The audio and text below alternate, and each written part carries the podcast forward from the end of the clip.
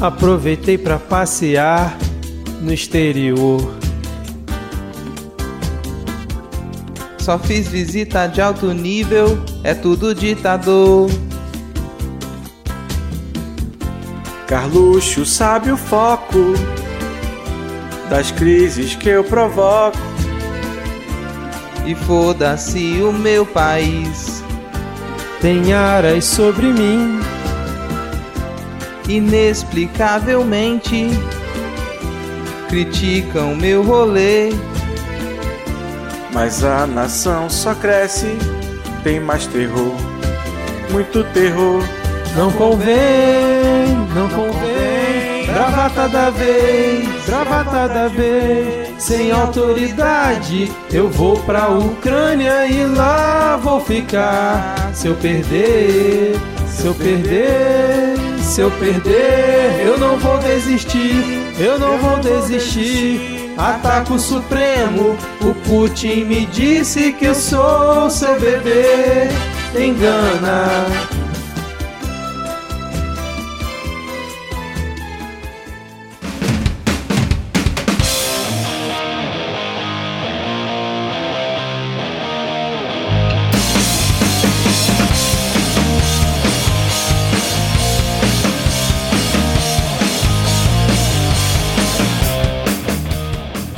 Cidadão e cidadã! Tudo bem? Eu sou Vitor Souza falando diretamente do dia 22 de fevereiro de 2022, uma data palíndromo, né? Palíndromo tem um outro termo também, que é quando você pode ver de cabeça para baixo ou normal. E está começando mais um episódio do Midcast Política nesse ano, que é o mais importante da nossa jovem democracia. Aqui nós debatemos os fatos que ocorreram na última semana e que influenciam no cenário da política nacional, com muita informação, pistolagem e bom humor no desespero do possível. E hoje aqui comigo temos ele diretamente da cidade que tem Nossa Senhora da Vitória como padroeira, o sempre animado Rodrigo Hipólito. Oi, cara, eu achei que eu ia ser expulso do programa, mas eu tô. Foi muito... quase. É, eu tô, tô ok de estar aqui agora, tô um pouco mais aliviado, tô aqui esperando para os nossos comentários sobre essa playlist do MC Que é Vinho. Hoje a gente deve falar muito sobre isso, MC Que é Vinho aqui nas rodadas. Cara, só eu não peguei a referência aqui, porque eu fiquei perdido aqui agora, hein? Ucrânia, Kiev, capital, Berel. É, Nossa, capital da Ucrânia. Nossa, caraca. Seguindo a apresentação, temos ela diretamente da cidade que tem como padroeiro São Francisco de Paula, Ad Ferrer. Tudo bem, Ad? E aí,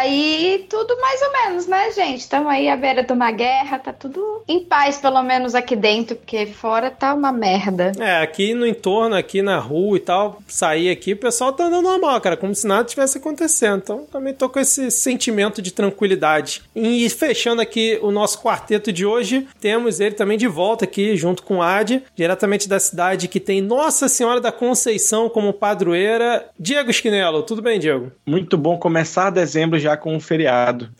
Mas eu. Aniversário do meu pai de esse dia. É, 8 de dezembro. É. Mas, cara, eu vi uma notícia hoje que é, 45%, não, uma grande parte da população brasileira apoia, diz que lutaria se o Brasil entrasse na guerra, sobretudo é, homens a partir de 45 anos, então agora eu tô torcendo pela guerra. Teve isso, pra que, não. Pra, ele, pra eles irem todos pra lá e, e fazerem é. que as guerras. O problema é que a partir de 40, 45 anos é quando você não precisa mais responder a convocação. E aí é o problema, né? Ah, nossa quem não precisa, quem não é obrigado, mas aí tá super a favor. Mas eles são patriotas, eles vão seguir o capitão. Com certeza, sem dúvida nenhuma. Fazendo as contas aqui, quantos anos faltam para se tiver uma guerra não ser mais obrigado a atender a convocação aqui? Ainda falta tempo, cara. Já e que é 45... é ambigrama a palavra que você Ambigrama. Muito bem. Obrigado, Diego. Lembrando, se você quiser seguir o Midcast nas redes sociais, nós estamos no Twitter e também no Instagram com o perfil arroba podcastmid. O meu é arroba erro500, o do Diego é arroba garoto do Quicão, porque pão com salsicha é um estado de espírito. Eu não sei, cara, eu já gravei. Se eu não sou obrigado a lembrar, você também não é.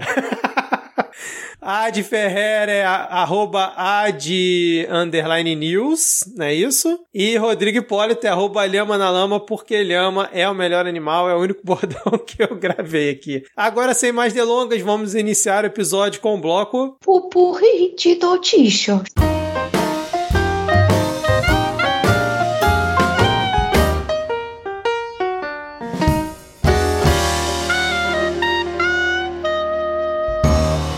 Começamos esse pupurri de notícias, como disse Ad Ferrer, com uma notícia que impacta toda a podosfera e nos deixa muito preocupados aqui, porque para furar bolha da Lava Jato e se aproximar dos jovens, Sérgio Moro vai lançar o MoroCast, esse nome extremamente criativo, assim como o Midcast também é muito criativo. E é isso, cara. Provavelmente aí abraçado pelo pessoal do MBL, essa gente bacana, Moro tá com essa iniciativa para poder, né, se aproximar das pessoas e usando um podcast que terá duas entrevistas semanais, Rodrigo, transmitidas por meio do YouTube. Olha que beleza. Não, cara, eu adoro isso. Eu acho isso máximo. Acho que, eh, que esse pessoal que considera que podcast é vídeo no YouTube, que eles fiquem lá, que isso se torne um padrão pro YouTube e a gente continua a nossa boa aqui, cara, tranquilamente. Isso, eh, isso desafoga os nossos agregadores de podcast, os tocadores de podcast. Tá muito bom. Fico até mais tranquilo de perceber que quem tá pensando nessa campanha do Moro ou é um infiltrado do PT, um marqueteiro infiltrado do PT para destruir a campanha do Moro, ou não é um marqueteiro infiltrado do PT, é só o marketing do PT normal mesmo que é ruim. O que eu ia dizer é que eu tô muito empolgada, tô muito louca para ver o episódio com a Tabata Amaral. Acho que a Tabata Amaral e o Sérgio Moro ia dar um show no podcast, assim, assim como o Tabata Amaral deu com o ministro da Educação, com o Monark e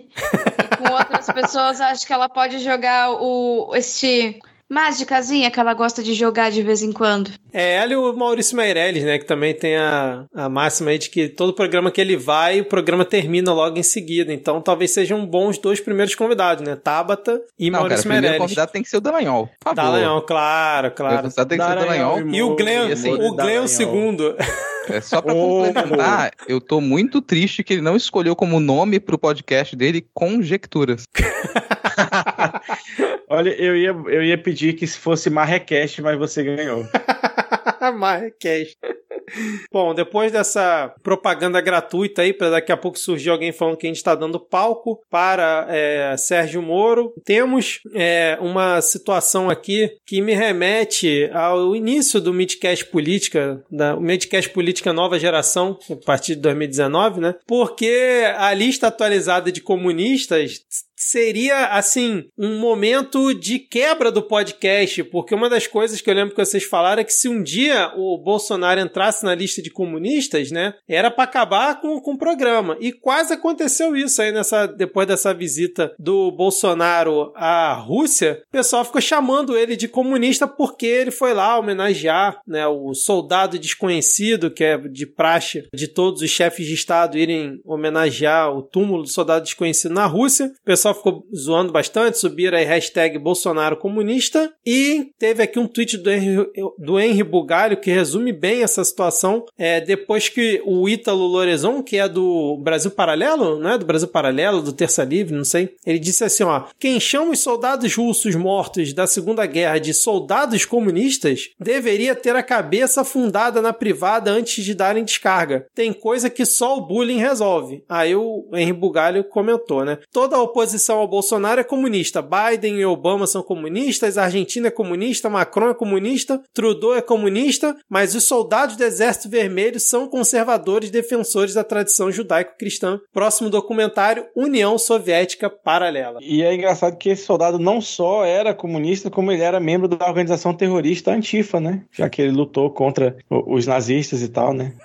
Muito bem observado, cara. Agora, só porque a pessoa tem a foice e o martelo, vai dizer que isso é um símbolo comunista e acabou, cara. A foice e o martelo pode ser qualquer coisa. Qualquer coisa. Pode significar qualquer coisa. A pessoa tatuou a foice e o martelo, é agora um símbolo comunista. Eu acho que tá correto. Acho que é uma crítica correta. Só porque o Bolsonaro foi lá e depositou uma coroa de flores no formato de caixão com a bandeira do Brasil, em homenagem aos soldados soviéticos embaixo do símbolo da foice e do martelo, não significa que ele tá fazendo homenagem ao comunismo. Muito menos significa que ele tá querendo dizer que ele vai morrer em breve ou que ele vai enterrar o Brasil junto com ele. Mas aí a diferença é, você que é nosso especialista internacional, queria que você explicasse aqui pra gente por que, que um vereador da cidade do Rio de Janeiro estava sentado numa mesa de debate sobre temas comerciais na Rússia, dentro da comitiva presidencial brasileira. Então, eu queria falar um pouquinho antes sobre a questão do, do Bolsonaro na Rússia, sobre ele ter feito uma homenagem ao soldado desconhecido. Não adianta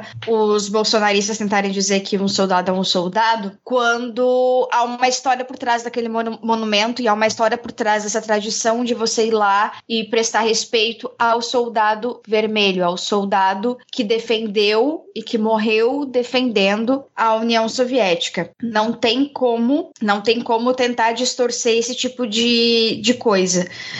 Uh, em relação ao Carlos Bolsonaro, como basicamente tudo nesse governo federal é esquisito, a viagem à Rússia também foi muito esquisita. A princípio se tinha a informação de que seria apenas uh, sobre para tratar de fertilizantes. Chama atenção para o fato de que a gente não está tendo um grande problema de fertilizantes para o Bolsonaro pegar e sair correndo agora, tá? De verdade, assim, real. É o famoso reunião que poderia ser um e-mail, assim, sabe? Não precisava. Mas, mas, o próprio Bolsonaro tá tendo um problema com fertilizantes, né? No próprio corpo dele. Exatamente. Eu acho que deve ser isso, então, para ajudar a fertilizar as plantas lá do palácio. A questão do por que, que se foi à Rússia também é uma questão muito nebulosa. No meio do caminho que começaram a chegar as informações de que seriam de, debatidos também questão de defesa. O que, né, você vai debater defesa com a Rússia no meio de todo esse embate. E a Rússia conhece, e aí a gente, a gente tirando os nossos, as nossas paixões, as nossas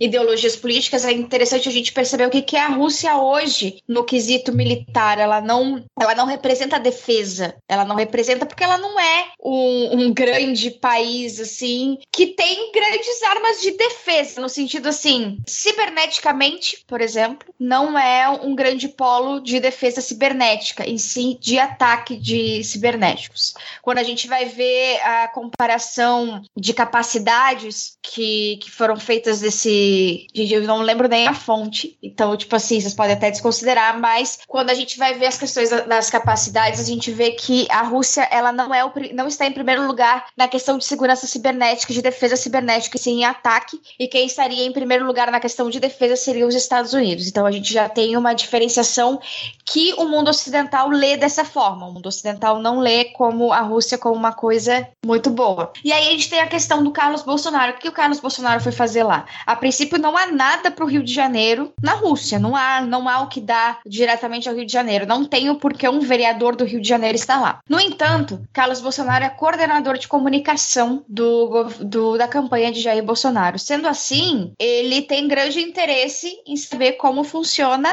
a internet na Rússia e como é dada toda essa questão de treinamento. Pois então, ontem, Carlos Bolsonaro foi escolhido como titular da Comissão de Ciência, Tecnologia, Comunicação e Informática da Câmara de Vereadores do Rio de Janeiro. Mas acho que ele já aí, era, né? Ele já não era? Acho a exemplo foi... do último ano, exatamente. É, aí abre aspas, assunto atual que envolve todo o momento mundial de digitalização e era da comunicação digital.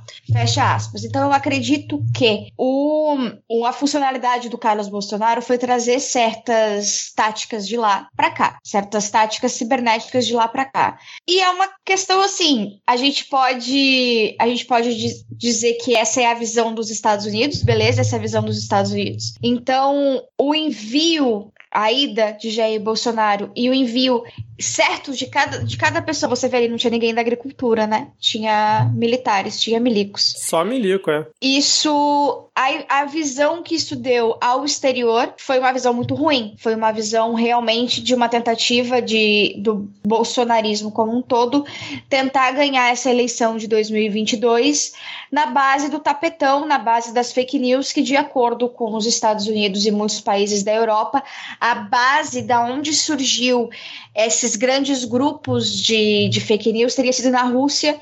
Então, e eles, os hackers seriam pagos para isso. Então, é, essa é a imagem que o Brasil acaba levando. Agora, a gente pode discordar de como os Estados Unidos vê a Rússia, a gente pode discordar de todo o posicionamento dos Estados Unidos, mas a gente não pode deixar de ver que os Estados Unidos são um dos nossos maiores parceiros comerciais e a gente está fazendo totalmente o contrário do que a gente deveria fazer, que era ficar na nossa, calar a boca, fingir que não é com a gente, não tomar partido enquanto não há uma pressão para tomar partido. Você falou da Mas Tereza... isso aí é coisa de covarde, tá ok? Aí tem que ir lá e tem que meter o bedelho mesmo, pô.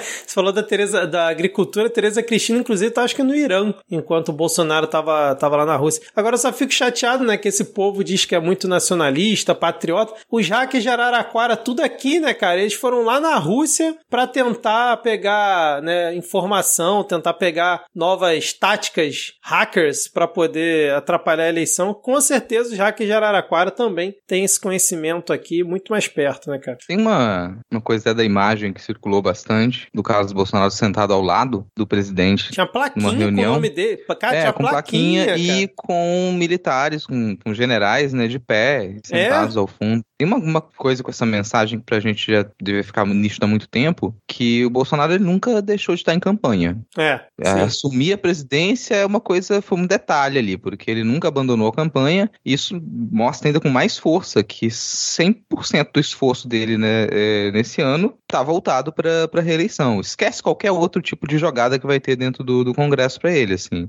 As poucas forças que ele tinha, elas estão direcionadas para conseguir tentar algum tipo de esquema esquema para se reeleger. Bastante desesperado, por sinal. E, mas como isso é uma reunião internacional, como a AD sempre ressalta aqui, tem certas sutilezas que pra gente pode não ter mais importância, mas no resto do mundo, em que a realidade ainda impera, isso faz diferença. E você divulgar esse tipo de imagem em que os generais eles estão colocados de lado num cantinho da sala, humilhados, enquanto o diretor da campanha eleitoral do presidente, numa viagem oficial, tá lá sentado ao lado dele, é, é só essa preocupação. Se o Brasil não tinha sido retirado ainda da jogada, varrido do tabuleiro, aquilo ali tá mais um, é um passo só agora, para ser completamente varrido do tabuleiro. E falar, ó, o Brasil não existe até que a gente passe a ter um governo, porque se existir a sombra de um governo, mesmo que incomodasse, ela começa a desaparecer ali. É, exatamente, cara. Bom, a gente acho que ainda vai falar bastante aí da, da questão da Rússia, né? Porque a AD está com um bloco especial no final do programa. Aguarde, querido ouvinte. Mas vamos seguir aqui com a nossa pauta, porque, olha só, abre aspas. Estou sofrendo perseguição política do YouTube Brasil. Eles me proibiram de criar um novo canal para poder continuar minha vida. Pessoas poderosas querem me destruir. Liberdade de expressão morreu. Quem afirmou isso no Twitter essa semana? Jogo dos tweets aqui. Monark.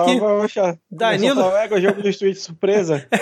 Monark, Danilo Gentili, Rafinha Bastos ou Luiz Inácio Lula da Silva? Quem vocês acham que tweetou essa censura que o YouTube está praticando? Cara, eu achei que você ia colocar que era o Haddad, porque o canal do, do YouTube do Haddad, né, que a gente verificou recentemente, ela não passa de 500 visualizações de cada vídeo. Então eu achei que o Haddad estava sofrendo censura do YouTube, mas pelo visto não é. Exatamente, não é? Eu vou, eu vou, responder citando a bio da pessoa em questão. Quem tweetou isso foi o Prego. O Prego, exatamente. O Prego Monark, que botou um print de uma resposta do YouTube, do Team Support do YouTube, né, para a solicitação dele de monetizar um novo canal dele. E aí o YouTube falou que não. Ah, o YouTube também foi bem cretino, né, cara? Responsabilidade é prioridade máxima para o YouTube e é muito importante que os criadores de conteúdo usem sua influência com responsabilidade dentro e fora de nossa plataforma, como se o YouTube fosse assim um reino de tranquilidade, onde não tem fake news, não tem discurso extremista, só coisa boa acontece por lá. Agora eu queria saber de vocês o que, que vocês acharam do YouTube ter barrado preventivamente o Monark de monetizar um novo canal que, segundo ele, estava é, querendo criar. Eu não sei se era o canal que ele já tinha, porque no e-mail diz que concluímos pela suspensão da monetização do seu canal Monark. Então eu acredito que seja o canal antigo dele, né? Quando ele fez sucesso e tal. Mas vocês concordam com essa suspensão preventiva do YouTube? Não, podia suspender de diversas outras maneiras também. Podia suspender ele da sociedade. Eu acho que é uma suspensão preventiva que ela seria cabível. Agora. Você suspende os direitos políticos, suspende o direito de vir, eu acho que seria bom, né? Pois é. Agora, pro YouTube suspender alguém seguindo as próprias regras, que é algo absolutamente incomum, a,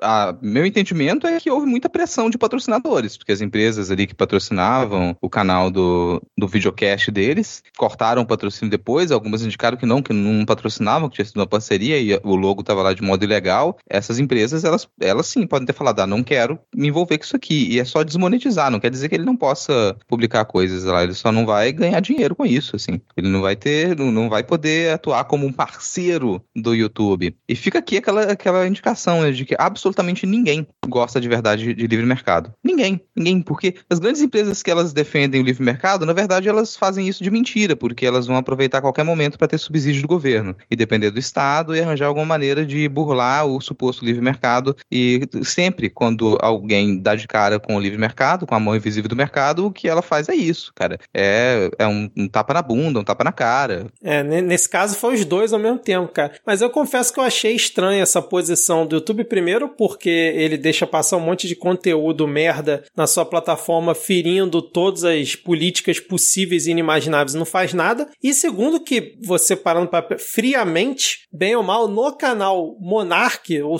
se é o antigo, o novo dele, não tinha nenhum conteúdo que se enquadrasse na política do YouTube, né? O que a merda que ele falou foi no Flow, obviamente, a gente sabe toda a repercussão. Será? Não, é, não sei, né? Verdade, eu não acompanho o canal do Monark, mas. Se ele fala aquelas coisas acompanhado, avalie sozinho. É, verdade. Mas assim, aparentemente não, não divulgaram nada disso. Então, realmente, eu achei. Não tô aqui defendendo. É foda ter que defender o Monark, né?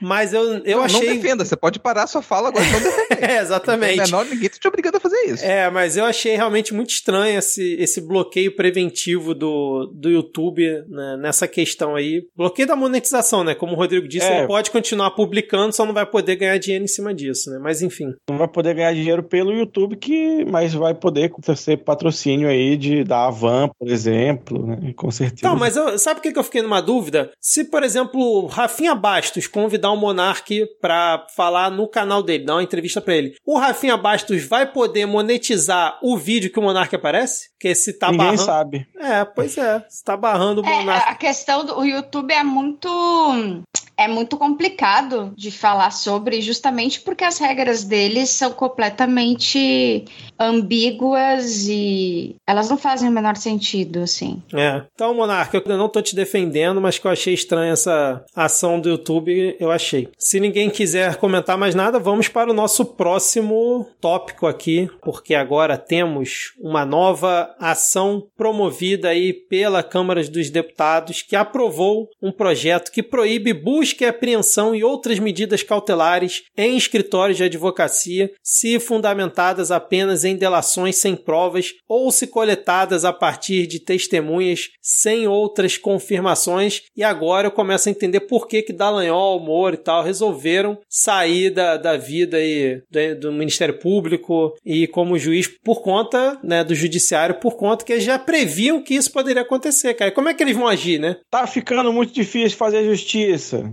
Tem que seguir a lei agora para fazer justiça, tá foda. Aparentemente, se você pegar aí um cara que é doleiro, que lava dinheiro, e ele disser que na casa do advogado do cara que você quer condenar tem um documento que incrimina, você não pode mais ir lá, pô. Revirar a casa do cara às 6 horas da manhã, mesmo que ele não apresente nenhuma prova. A gente sabe que todo doleiro tem a palavra idônea, porra. Exatamente. Eu acho que isso aqui é errado, assim como né, os procuradores, Associação de Procuradores já disse. Então, isso é, é a inviabilização da justiça. Isso vai inviabilizar a justiça, você não poder fazer isso, isso que o Diego descreveu agora.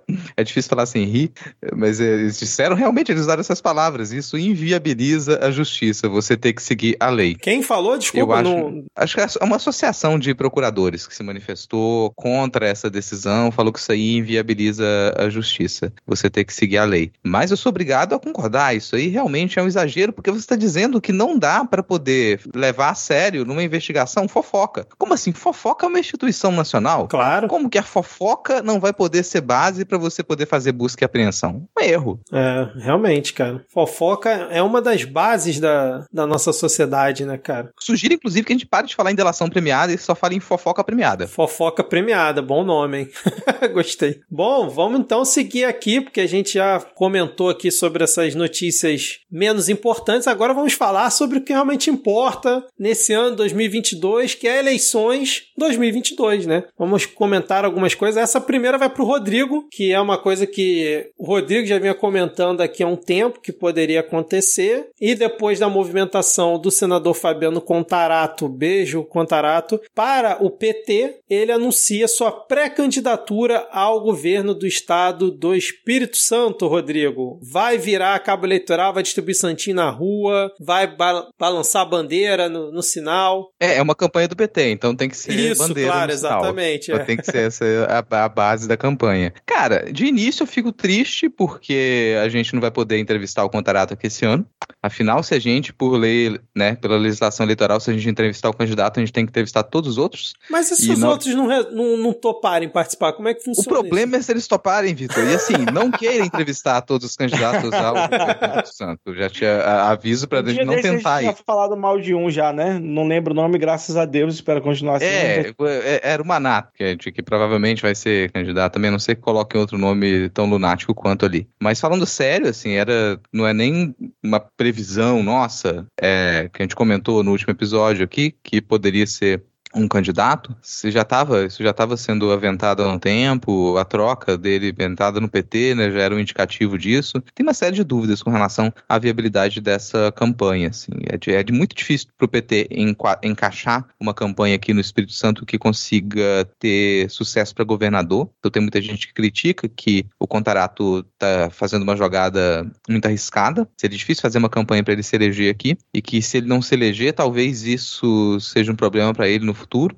Então é assim, Mas é ele uma tá jogada. no final dos oito anos? Não, eu acho não. que ele ainda tem, não, ele ainda tem mais, Tá ele na- vai tá- continuar. É. Na primeira É. Ah, então metade. tá de boa. A questão, nada. é, a questão é a fragilidade de, do- de uma campanha do PT aqui no estado. A gente achou que essa troca dele aqui pro PT não seria boa para ele. Ao mesmo tempo, é uma aposta de que nos próximos anos a gente possa ter aí um crescimento, uma aceitação melhor de candidaturas petistas aqui no estado, que o antipetismo é muito forte ainda. Ainda é muito forte. Às vezes uma coligação não soa tão problemática. Coligação não existe mais, uma federação, uma aliança não soa tão problemática. Mas o eleitorado capixaba, de forma geral, ele vai apresentar uma certa resistência a campanhas do PT já faz um, um bom tempo. Sempre foi forte, ficou mais forte nos últimos, nos últimos anos. Mas eu ainda acredito que a, que a campanha do contrato, se ela for bem feita, ela tem chance de, de que ele consiga ir para um segundo turno, pelo menos, e ali sim conseguir fazer uma série de debates. O contrato tem um bom eleitorado no Espírito Santo. Não é à toa que ele, que ele tá no Senado, né? Ele tem um bom É. eleitorado. Muita gente achou que, nossa, aí elegeram um contrato sem saber em quem estavam votando, e aí depois descobriram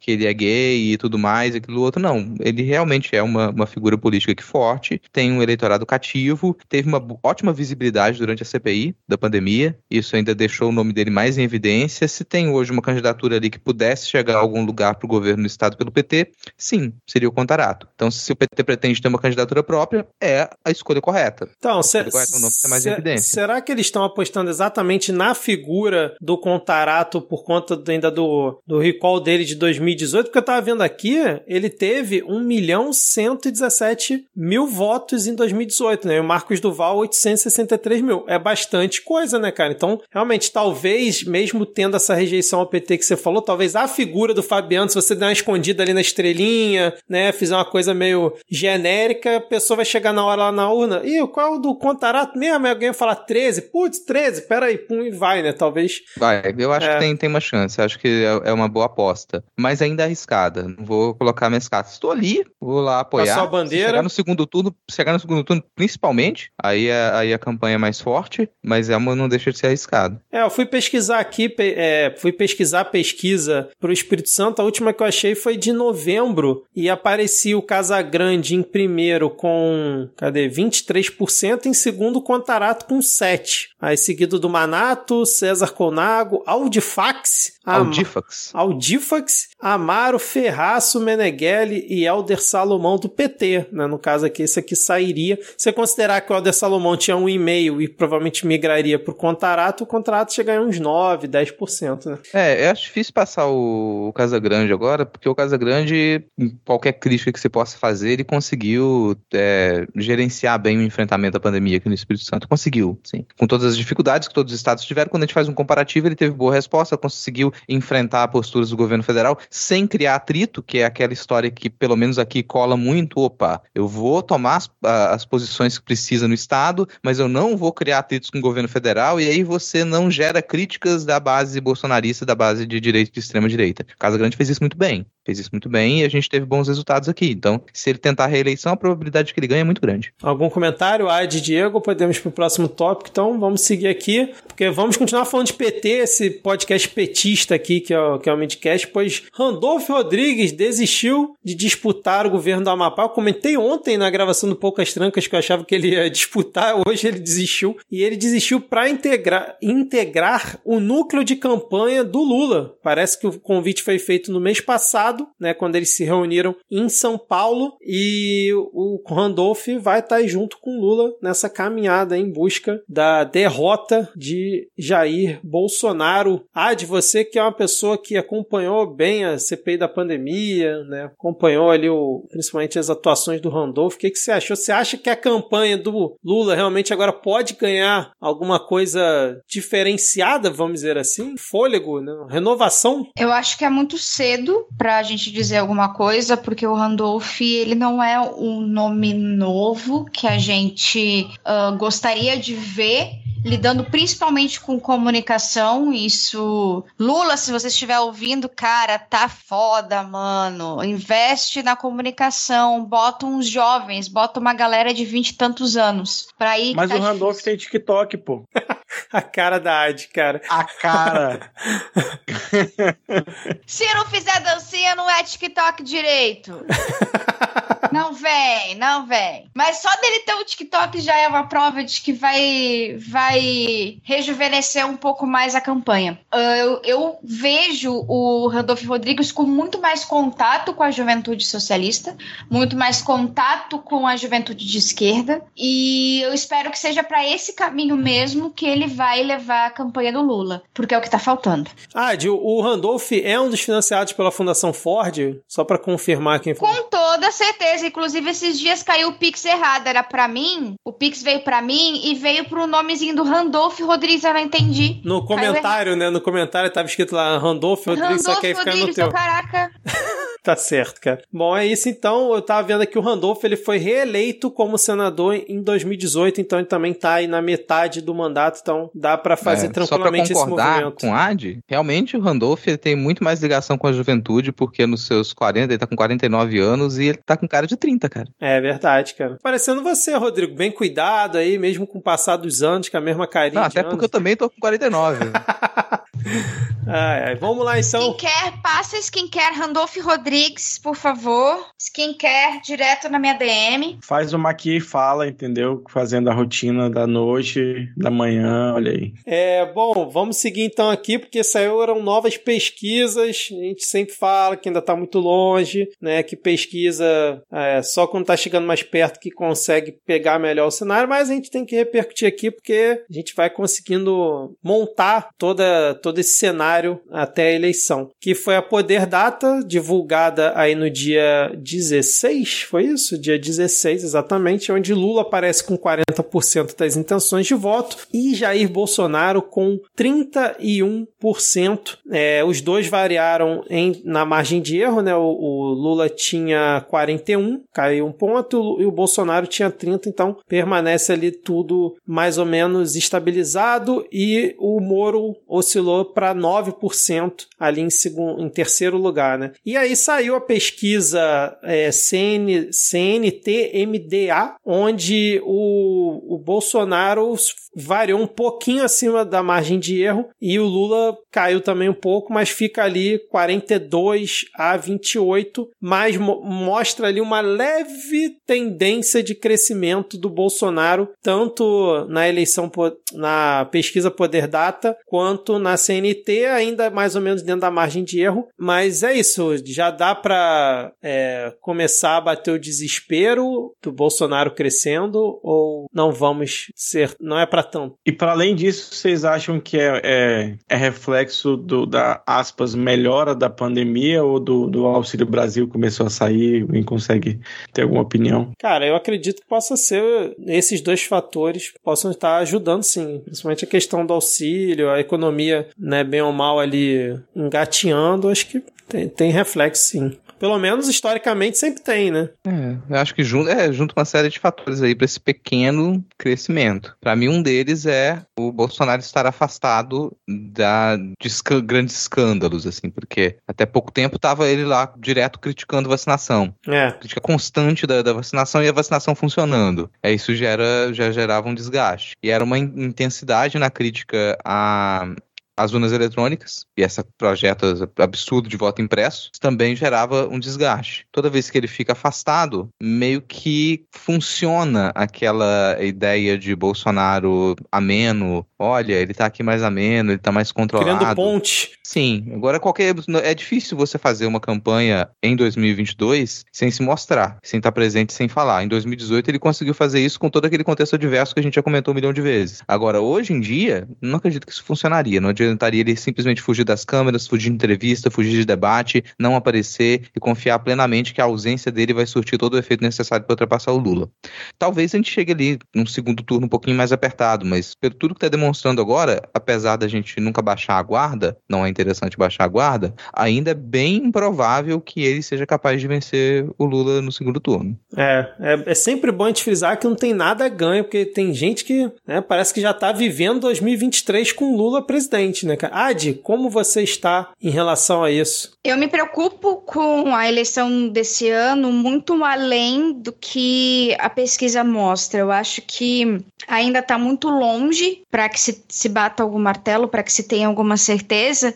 E o comportamento da esquerda tem sido de já ganhou e ao mesmo tempo de ter sido de já ganhou, brigando por coisas inúteis e as campanhas não seguem em frente e não seguem um caminho que a gente vê. Vou dar um exemplo básico. Uh, as esquerdas, as campanhas das esquerdas, todas, em todas as partes do Brasil, estão tentando lidar agora com as redes sociais já há muito tempo dominada pelo bolsonarismo. O bolsonarismo já tem um aplicativo de streaming nas TVs.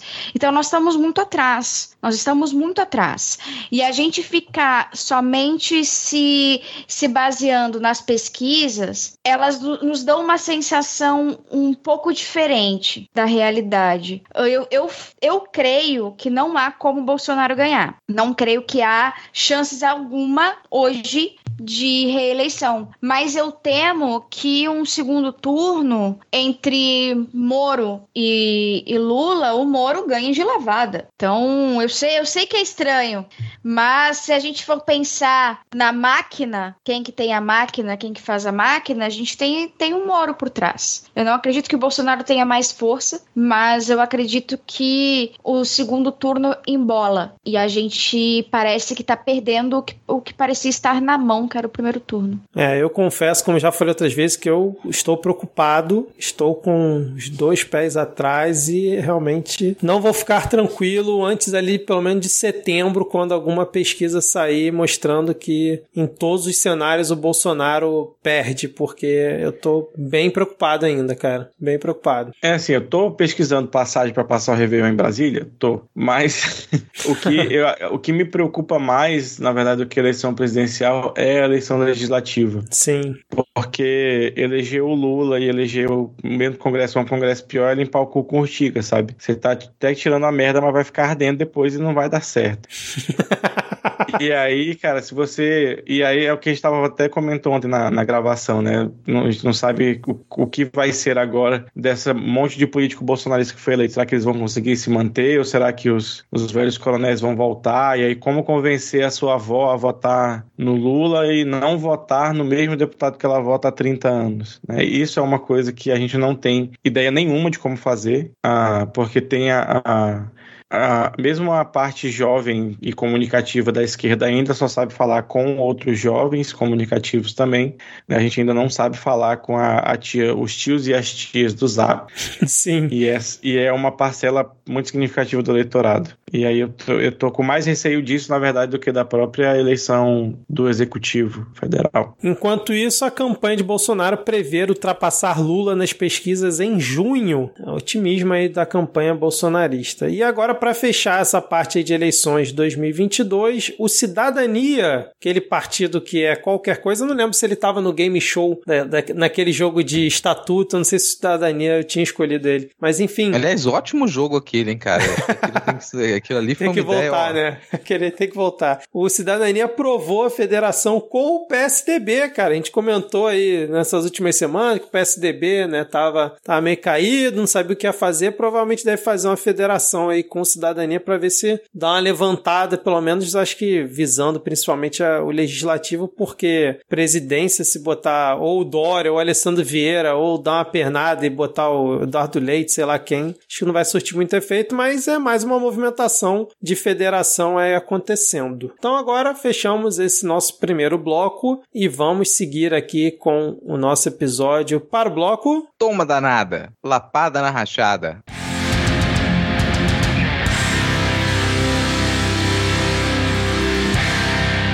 Começando aqui o ponto da pauta com uma notícia que é uma um, um, remember aqui, é uma notícia de notícias passadas e que vai surpreender muita gente. Tenho certeza que vocês não vão fazer a menor ideia de como comentar sobre isso, mas aparentemente a família Bolsonaro usa a máquina pública em benefício próprio. Foi o que revelou aqui a Folha de São Paulo, esse jornal comunista. Ele revelou documentos que conseguiu a partir da Lei de Acesso à Informação informação. Então são documentos oficiais que eles demonstram que o Flávio Bolsonaro ele fez com que a polícia, com que a Receita Federal mobilizasse durante quatro meses um conjunto de servidores, uns cinco servidores, para durante aqueles quatro meses eles se dedicarem exclusivamente à defesa do Flávio Bolsonaro, a defesa pessoal dele. A Receita Federal colocou cinco servidores públicos para trabalharem pelo interesse pessoal de Flávio Bolsonaro em sua defesa. Com relação a quê? O Flávio Bolsonaro ele ele mandou um requerimento na época em caixa alta, falando que ele queria todos os nomes, os CPFs e os registros de pedido de acesso sobre ele e a esposa dele, feito por funcionários que investigavam as contas dele e que geraram a denúncia sobre rachadinha, famosa rachadinha, uso de dinheiro público, desvio de dinheiro, corrupção, chamem como quiser. A Receita Federal realizou o relatório e a conclusão é que não, não teve nada. Aparentemente não havia nada nada de legal, tudo ali, todos os requerimentos que foram feitos, eles estavam dentro das normas, e isso foi revelado só agora, mas essa, essa resposta ela veio quatro meses depois que isso foi feito, se não me engano, lá em 2020. Então nada de errado se verificou. No entanto, esse é um caso que a gente tristemente já, já repercutiu aqui em outro momento, porque as provas que elas geraram essa investigação sobre a rachadinha no gabinete do Fábio Bolsonaro Bolsonaro, elas em junho de 2001, elas foram invalidadas. Então essa investigação ela voltou ao zero tudo aquilo que tinha sido feito na primeira instância foi invalidado e para se abrir uma nova investigação e conseguir um novo julgamento sobre esse caso, você precisaria de novas provas. Então esse caso supostamente ele está parado ali até que apareçam novas provas porque aquelas foram invalidadas. Aí tem uma série de detalhes aqui desses que são revelados por esses documentos que indicam a nítida movimentação da família Bolsonaro para o aparelhamento da Polícia Federal, aparelhamento do Ministério Público e o uso da Receita Federal em benefício próprio, né? Inclusive conseguir conseguindo que alguns funcionários eles perdessem o cargo, fossem trocados. Sempre havia uma insistência do Flávio Bolsonaro para trocar responsáveis por essa, por essa investigação, quem dava as ordens ali, especificamente é, um mês depois desse, desse caso ele ter acontecido, o secretário da Receita Federal, para o qual o Flávio Bolsonaro tinha direcionado esse pedido, esse requerimento de investigação, o José Barroso Tostes Neto, que não tinha sido tão ágil quanto o Flávio Bolsonaro gostaria, ele foi exonerado e para o lugar dele foi nomeado uma pessoa de confiança da família Bolsonaro. Eu acho, ju... não, eu acho justo, né, cara? Você tem que botar realmente pessoas que você confia dentro da máquina pública para te ajudar. Agora eu fico pensando nessa, nessa investigação, né? Que, pô, o Panetone os caras já comeram. O Queiroz tá, sei lá, escondido na, na casa do Acef, ou não sei aonde, né? Realmente vai ficar difícil ter novas provas desse caso aí do, do Flávio Bolsonaro. E eu achei curioso as advogadas dele, né? Que aí, depois da notícia da Folha, elas se disseram surpresas pela investigação feita lá dentro da Receita Federal. Elas falaram assim, ó. A defesa do senador Flávio Bolsonaro recebeu com surpresa a notícia de que essa investigação foi realizada mesmo depois de a Receita Federal ter informado que não a faria. Até o momento, a instituição não apenas negou o pedido dos advogados, como omitiu a realização de tal procedimento. Realmente, assim, são muito é, comprometidos com a causa, né? Esses auditores, esses funcionários da Receita que fizeram uma investigação que, que eles negaram e ao mesmo tempo não contaram para a família Bolsonaro, cara. Não atores estão aí pedindo é, reajuste, né? Tão, ameaçaram fazer greve, né? Caso dessem reajuste só para os policiais federais. Acho justo também os servidores da Receita e os auditores pedirem reajuste, aumento, né? Que estão trabalhando em dobro. Estão trabalhando pro cidadão comum e para a família Bolsonaro, né? Que se acha ali a nossa monarquia moderna do, do Brasil. Né? Eu ia até comentar isso quando vocês estavam falando do Carlos, mas acabei esquecendo se a plaquinha que tinha na frente dele era de Crown Prince ou alguma coisa assim. eu acho, é, acho que vai ter que eh, retirar os apelidos que a gente já colocava neles para chamar de, de príncipe, tesouro, porque é esse o comportamento. quando eh, ele foi a defesa do Fábio Bolsonaro foi questionada e deu resposta falando: "Uai, vocês não acham que a Receita Federal tinha que fazer o seu papel e, investigar quando disse quando eu disse que tinha suspeitas de que tinham usado os meus dados de forma ilegal? Esse aí é o papel da Receita Federal mesmo. Vocês estão criticando que eles fizeram o trabalho deles? Quando a pessoa fala assim, parece fazer sentido. É engraçado assim, parece fazer sentido e alguém pode comprar esse discurso, mas não, não faz o menor sentido. Faz o menor sentido. É como se vou dar um exemplo um pouquinho esdrúxulo aqui, na cabeça agora. Mas é como, sei lá, se o prefeito da sua cidade, ele resolve chegar na prefeitura e exigir que os funcionários da limpeza, eles parem de trabalhar na limpeza da prefeitura e durante alguns meses eles sejam deslocados para fazer a limpeza particular da casa dele, porque ele que eles trabalhem como funcionários, como domésticos da casa dele, na casa dele, recebendo dinheiro, salário com dinheiro público. Então são funcionários da prefeitura que estão indo trabalhar para fazer limpeza na residência particular do prefeito. É basicamente isso que aconteceu. Você pega funcionários que são da Receita Federal e você coloca eles para trabalhar ganhando com dinheiro público. Aliás, teve investimento em cima disso, investimento super alto em cima disso, para que eles pudessem fazer esse trabalho em pró do benefício particular do Flávio Bolsonaro. Então, só essa, essa atitude dele, isso aí já seria algo para ser investigado e ser questionado. Mas do jeito que ele fala, parece que ele tá com todo o direito dele. E é para isso aí que a Receita Federal serve mesmo, para me proteger, ué. Pois eu sou um príncipe. É, imagina se tivesse sido com o Lulinha essa situação, cara. Eu não consigo nem imaginar, porque nós estaremos todos mortos na Terceira Guerra Mundial. seria deflagrado aqui dentro. Imagina, qual seria a arte do Jornal Nacional para ficar no telão lá atrás, né? Porque no Petrolão falam que os dutos, Kiev né? é aqui. Kiev é aqui. Rapaz, enfim. Mas e aí, Vitor, vamos dar um furo? Vamos dar um furo, vamos dar um furo aqui, Diego. Vamos dar um furo, porque nesse momento, teu cu, exatamente ele, teu cu, aponta fortes indícios de merda na compra de coroquina. Exatamente, cara. Eles apontaram indícios robustos de fraude por fornecedora de insumo para cloroquina do Exército. A suposta fraude teria ocorrido em 26 licitações entre 2018 e 2021, ou seja, no período da pandemia, e do total. No período antes da pandemia. Antes, é, antes e também durante a pandemia, exatamente. Do total, 24 pregões ocorreram de 2019 em diante no governo Bolsonaro. E aí eu tava vendo, né, que uma das fraudes é que, não sei se vocês chegaram a ler, que a empresa que participou, que deixa eu pegar o nome aqui, acho que é Suminas, alguma coisa assim, que é a que fornecia a, a matéria, o insumo, né, para o laboratório químico farmacêutico do Exército, ela participou de uma licitação que era para empresas pequenas, só que ela, o faturamento dela estava longe de ser isso. Mesmo assim, ela participou e ganhou diversas licitações aí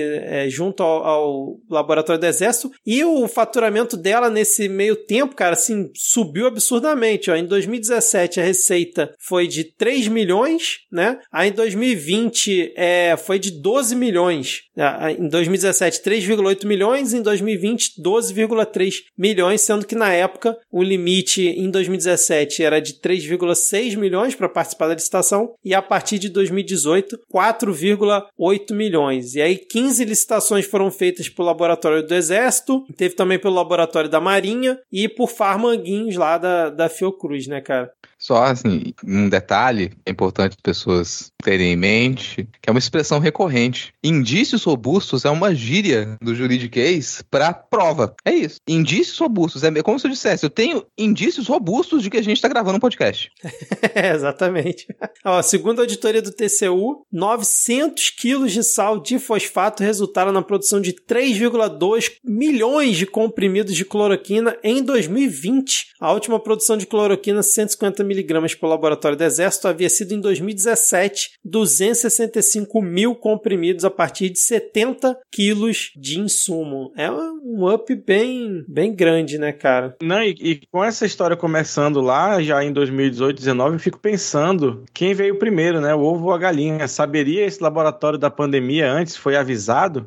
ou será que já tinha a falcatrua e a, a cloroquina calhou, né? Caiu do céu de ser a cloroquina, o, a panaceia milagrosa? A gente começa a, a pensar, será que a insistência do governo pela cloroquina foi por causa disso? É, cara. E a insistência com essa empresa também, né, cara? Porque a cloroquina já era um negócio, assim, aspas, fácil de superfaturar, porque ninguém conta quantos milhões de cloroquina se derruba aqui na Amazônia todo ano. Você pode falar que, todo, sei lá, Tabatinga inteira pegou malária e você derrubou meia tonelada de comprimido lá que ninguém vai ligar muito para isso. Então já, já é um insumo que é fácil de fazer esse tipo de coisa. Aí quando você, né, sei lá, quando surgiu primeiros estudos com cloroquina, acho que a galera se agarrou nisso como uma tábua de, de corrupção, né, não de salvação, para meter a mão mesmo. É, e eu não duvidaria nada daqui a um tempo descobrir que essas suminas têm algum milico ali no quadro societário, né, cara? Porque eles sempre estão envolvidos é, em tudo quanto é lugar. Eu tava até aqui na, na nossa pauta, a gente cortou, porque tem muita coisa aqui que é, o militar teria ajudado mineradoras do Canadá a fechar contratos na Amazônia para exploração na Amazônia, principalmente depois do governo Bolsonaro, com ligação, inclusive, é, ao general Hamilton Mourão, cara. Foi aí uma entrevista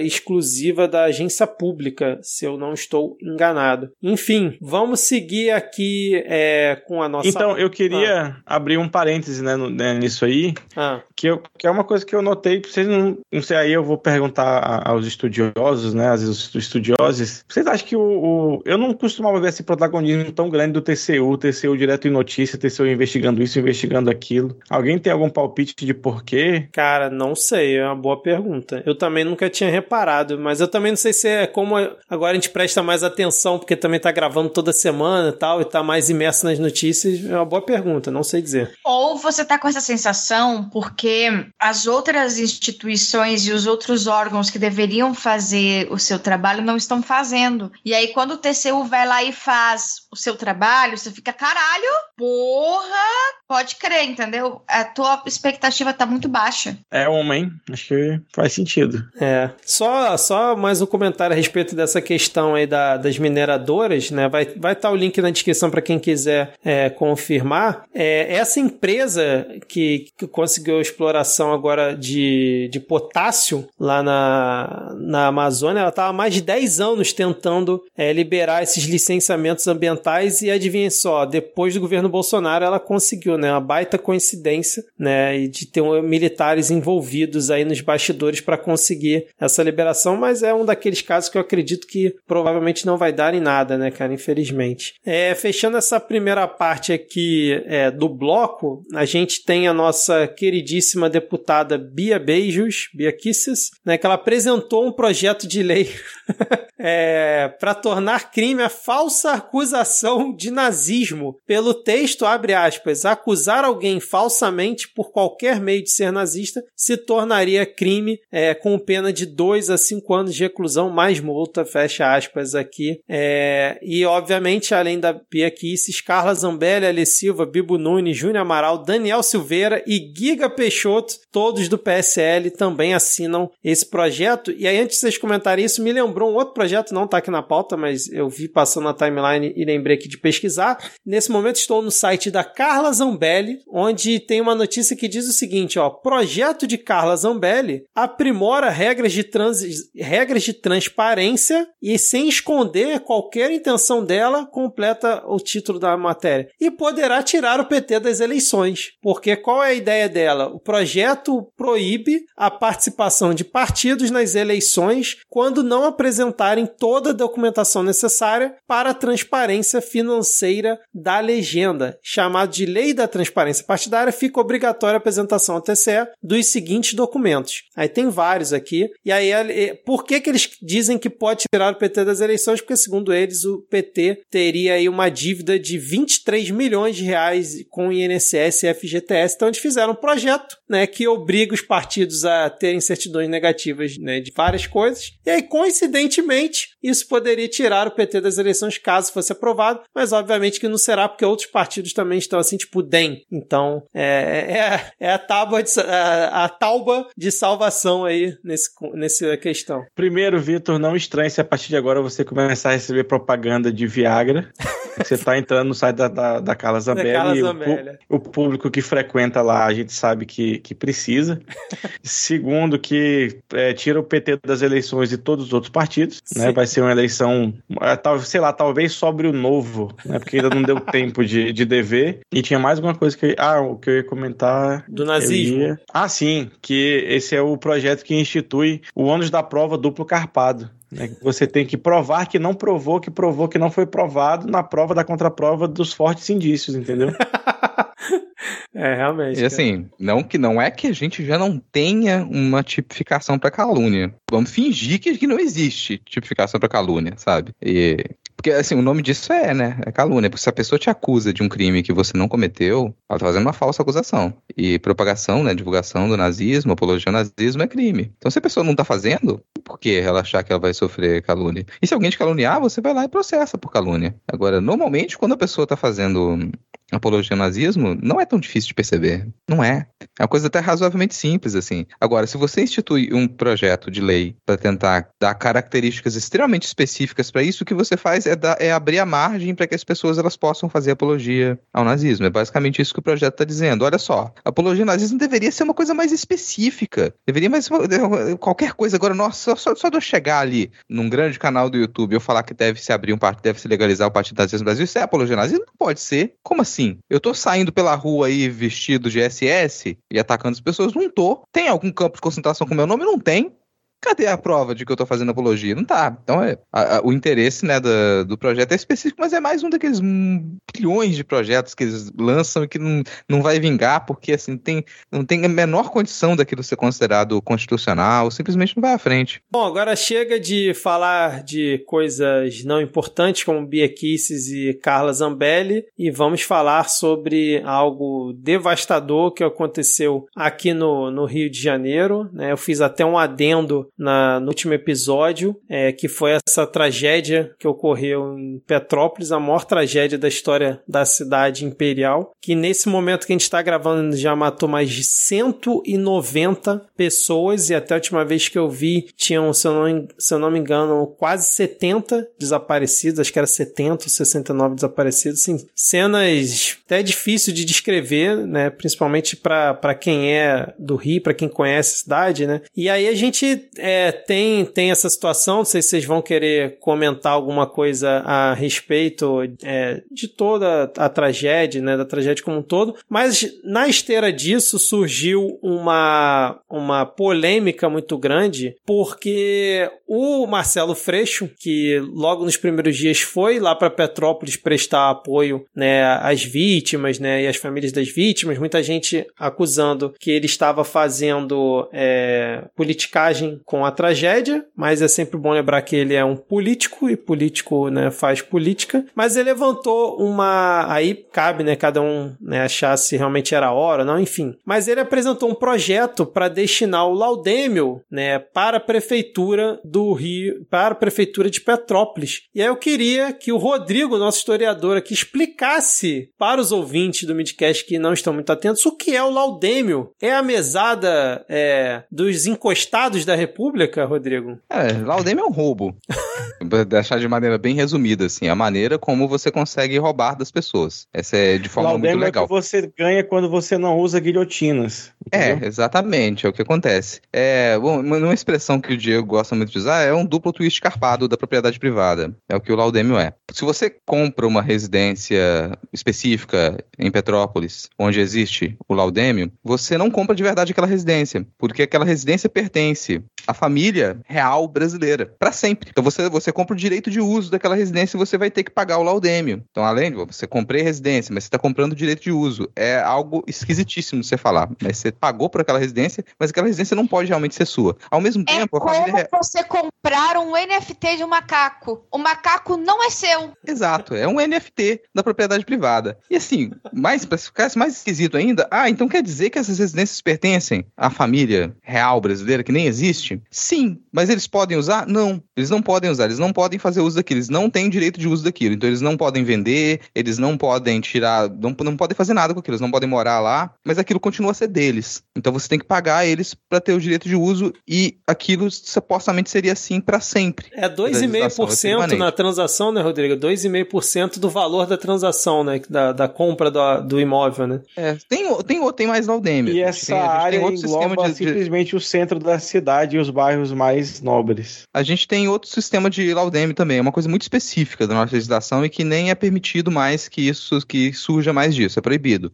Se eu não me engano, talvez tenha mais, mas que eu vou puxar de memória, além desse da família real, sempre me incomoda falar isso, porque ela não existe, a gente tem a taxa para marinha também. A gente tem diversas regiões que elas pertencem à marinha e você tem que pagar a Laudemir da marinha, que é, a gente chama isso na taxa da marinha, taxa marítima ali, o que também é muito esquisito, porque a gente tem regiões que elas pertenceriam à marinha, mas passou por atenção daqueles espaços e continua a ser cobrado aquela taxa. É um, o sistema, ele é ele é similar, assim, ele funciona como laudêmio. Pode falar. Eu tenho uma pergunta. As terras do, do as terras do, da Marinha, elas são terras marítimas ou elas são terras terras em solo? Não, elas são terras terras em solo. Dá o um exemplo aqui de Vitória. Exemplo aqui de Vitória. Você tem uma a Vitória é muito aterrada. Então a gente tem diversas regiões de Vitória que elas eram mar e elas se transformaram em terra. Então ali você paga taxa para Marinha naquelas regiões. Isso é permanente. Então você tem Caralho, Marinha, é. você não pode mais brincar aqui toma aqui esse dinheirinho para ir brincar em outro lugar. É, e continua o dinheiro lá, porque aquilo vai ter esse direito de uso também. É esquisito? É esquisito. Tá ali. A nossa legislação já foi reconfigurada para impedir que isso aconteça? Já foi. Mas o laudêmio de Petrópolis, ele foi mantido. Por quê? Ninguém sabe. É um grande mistério da nossa legislação. Por que que ao revisar essa,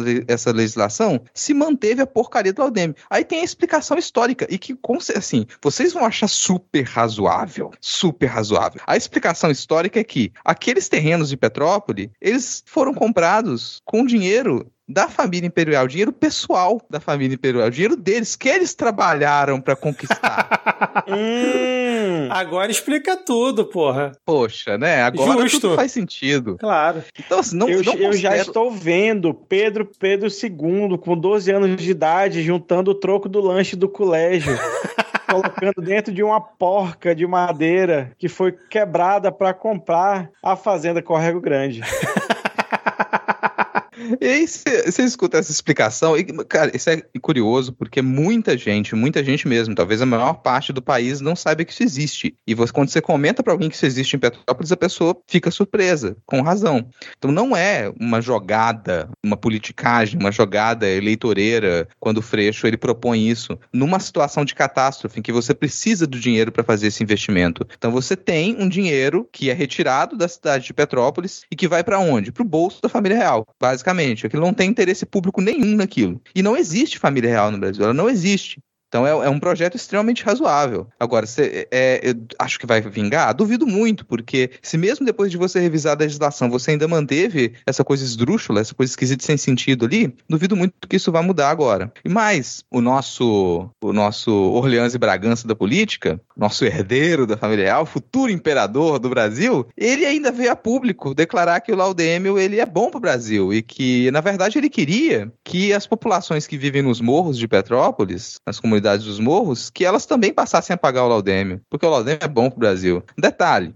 aproximadamente 18% das residências que compõem o município de Petrópolis, elas estão em situação de risco. 18%, mas 18% da cidade é em situação de risco, que está em morros com risco de desabamento, em construções que elas não são regulares, elas não passaram pela vistoria correta, e aí me vem o Oleanze Bragança na política e fala que ele gostaria que essas pessoas pagassem o laudêmio, que ele seria bom para para o Brasil. E a gente tem uma tragédia dessas. Então, não é, não é uma tragédia que ela foi, nossa, que surpresa deslizamento em Petrópolis. Quando Como o Vitor fala que essa é a maior tragédia natural no Brasil, ela é anunciada desde sempre, né? É. Quando o Vitor fala é a maior tragédia de Petrópolis, gente, a gente já teve tragédias grandiosas em Petrópolis por conta de chuva e deslizamento. Essa superou de 1988, se eu não me engano, que até então era maior. Vou lembrar o exato número, mas acho que foram 122. 172. 172, 172. mortos. Já ultrapassou a maior, mas isso em 88. Se você for voltando, você vai sempre encontrar. As chuvas de 2011 também, elas Sim. também causaram um dano gigantesco em, em toda a região serrana do Rio de Janeiro. É, e aí a gente pode se perguntar, ah, mas é 2,5% em cima de uma venda de casa. O pessoal vende tanta casa assim, Petrópolis, será? Então, nos últimos dois anos,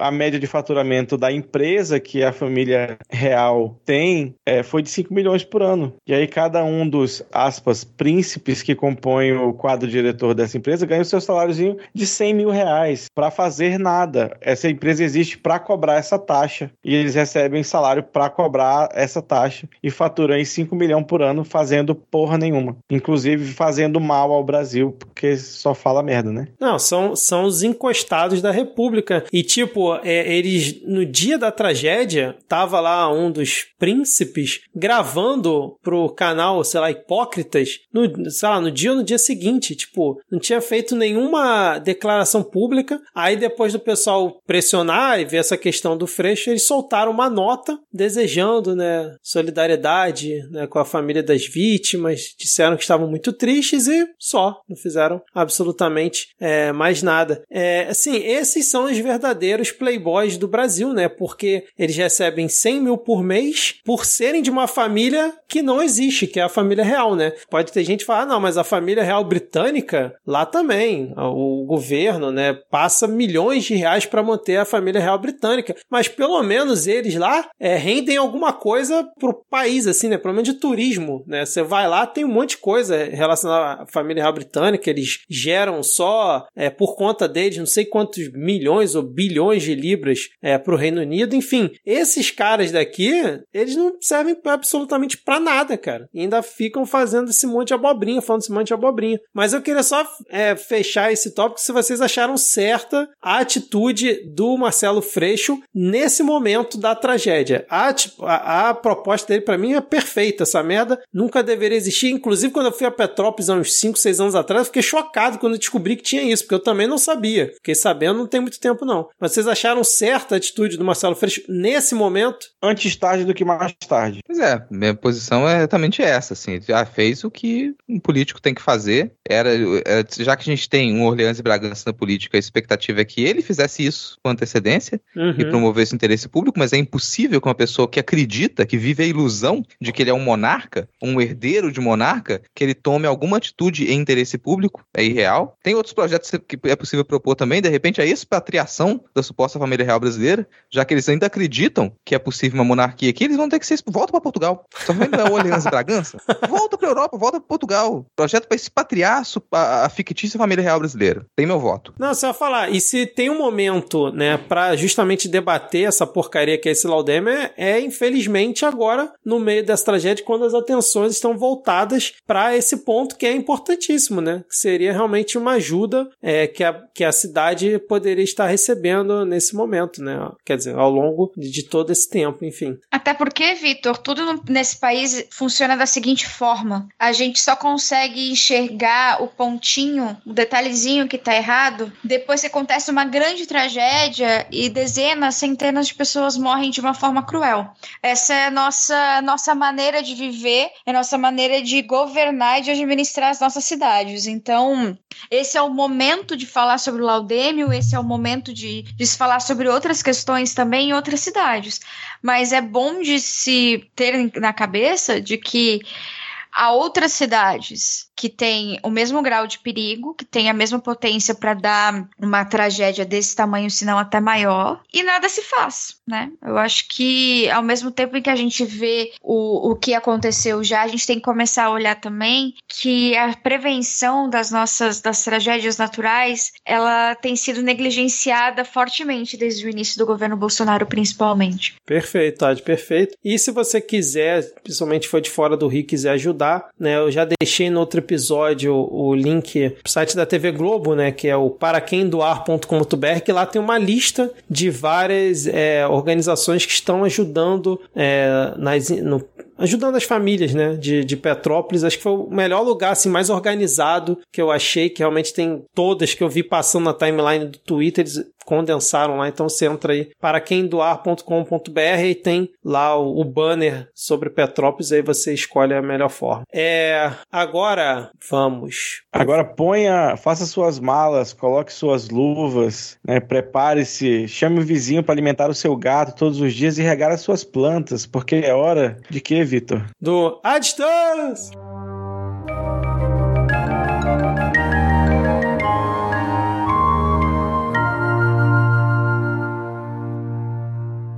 Ah, galera, o A Distância dessa semana, o que dizer do A Distância essa semana? Jair Bolsonaro causou uma guerra e salvou a Rainha Elizabeth II com a ivermectina. É isso mesmo, as duas são mentira, mas a quem interessa neste momento de pós-verdade, né? Os bolsonaristas tinham levantado que Jair Bolsonaro tinha conseguido acabar com a guerra da Rússia simplesmente por respirar o ar russo. Como sempre era mentira, todo mundo falou que era meme, etc e tal. E era muito meme, porque a Rússia deu uma pequena recuada ao que Estados Unidos e Ocidente dizem que isso nunca aconteceu, mas Putin deu aquela pequeníssima recuada e seguiu em frente. E agora nós estamos em um momento extremamente caótico, confuso e tenso na política mundial. E a gente, a gente se meteu sem a menor necessidade. Que a gente podia ter ter ficado quieto. O Bolsonaro podia ter ficado aqui, quietinho, na dele. Chegando lá, ele resolveu falar a frase que não deveria falar, que eu tenho certeza que os diplomatas do Itamaraty pegaram ele pelo braço e falaram assim: Bolsonaro, cara, faz tudo, cara. Você pode falar o que você quiser, mano. Mas não fala que a gente é solidário à Rússia. O que, que Jair Bolsonaro entendeu? Que eu tenho que falar que eu sou solidário à Rússia. E aí, a segunda frase que saiu da boca deste animal foi: não somos solidários à Rússia e não explicou ao quê. Isso na diplomacia, meus amigos, e no momento de tensão em que estávamos no momento da declaração, isso, isso caiu muito mal. Inclusive, o porta-voz da, da Casa Branca já disse que parece que o Brasil está do lado oposto da maioria da comunidade global. De novo, a gente não precisava. A gente não precisava tomar partido. A gente podia ficar de boa, curtir uma piscininha. Mas é isso aí, galera. É isso aí, a gente se meteu. Mas indo pra confusão lá, a confusão realmente aumentou. A Rússia diz piece que o movimento da OTAN em, em, querer que a Ucrânia seja parte da OTAN, não sei se vocês lembram, a OTAN, a Organização do Tratado do Atlântico Norte, foi criado justamente para frear a, a expansão da União Soviética e como tal, para hoje, até hoje, a Rússia tem a OTAN como a grande inimiga e a OTAN tem a Rússia como grande inimiga. A Ucrânia fazia parte da União Soviética e aí Vladimir Putin nos deu uma grande aula de história, de sua visão da história, porque durante seu discurso ele falou que a culpa era toda dos bolcheviques e da manifestação da Revolução Comunista, a Ucrânia ter se separado, a Ucrânia ser o que é, e praticamente disse que a Ucrânia é um não país que a Ucrânia, inclusive, uh, copia costumes e culturas de outros países ao redor dela. Então, foi. Te, tem sido momentos em que a gente pode dizer isso é um, uma declaração de guerra, isso foi uma guerra, isso foi uma invasão, isso não foi uma invasão. E eu acho que a gente vive um momento muito tenso, tenso até demais, para que a gente possa, como país, como instituição que somos, como nação que somos e até como população que somos, que a gente possa virar e e tentar escolher um lado a partir de agora. O que a gente tem são dois impérios, dois grandes impérios, que é o imperialismo norte-americano, que a gente muito bem sabe, que a gente conhece, que a gente sente na pele, e a gente tem o imperialismo russo, que a gente não conhece, que a gente nunca sentiu na pele, mas que ele existiu e ele é uma realidade na, naqueles países que um dia foram da União Soviética e que tem grandes problemas em relação a isso até hoje, porque aí você vê uma aversão então, algumas políticas de esquerda que seriam de, de grande valia para a sociedade em questão, que não são discutidas porque podem ser né, questões comunistas e a gente tem outras, outros problemas, como por exemplo a Rússia estar sempre interferindo ou ter sempre aquela, aquela suspeita no ar de que a, a Rússia interferiu nas eleições. Isso é basicamente como você viver com os Estados Unidos na sua cola o tempo inteiro, que é uma coisa que a gente pensa que a gente vive, mas a gente não vive, por incrível que pareça. Resumindo, estamos no momento, uh, a Rússia reconheceu duas regiões que eram dominadas por rebeldes pró-Rússia e separatistas da Ucrânia, que é Donetsk e Luhansk, que são bem na, no leste da Ucrânia, bem na, na região de fronteira. E as tropas russas já estão nessa região porque foram reconhecidas como repúblicas populares e, como tal, elas receberam algumas, alguns benefícios, como, por exemplo, a utilização de bases militares russas dentro do território russo e a Rússia utilizar as bases militares dessas, dessas milícias, né, que são oficialmente, ainda para a política mundial, milícias e não governantes de uma república um, a Rússia poderia utilizar essas bases também. E aí a gente chega na questão até que ponto seria então o território da Ucrânia hoje? Se ele passaria da linha de cessar de fogo, que é a linha traçada pelos, pelos acordos de Minsk, se ele pegaria todos os, do, o espaço dos dois territórios, o, o, Vladimir Putin diz que é de acordo com a constituição de cada uma das repúblicas, mas a, as constituições elas não são claras quanto ao território. E alguma, alguns rebeldes reivindicam a outra parte que seria que é, está hoje, neste momento, dominada pelas tropas ucranianas. O que a gente tem hoje é justamente isso: as tropas russas em Donetsk e Luhansk, as, e em outros lugares como Belarus. A Ucrânia estaria, de acordo com o Ocidente, completamente cercada cercado, completamente cercada, só faltando ali o pedacinho onde não tem, onde não tem grande influência russa, que é o que é o oeste da, da Ucrânia. Eu acho que esse era o resumo. Eu acho que esse era o resumo que eu estava tentando fazer, mas é é uma situação muito complicada porque todos os dias as notícias mudam e as notícias são muito diferentes dependendo de que, de que fonte que você vai, vai pegar.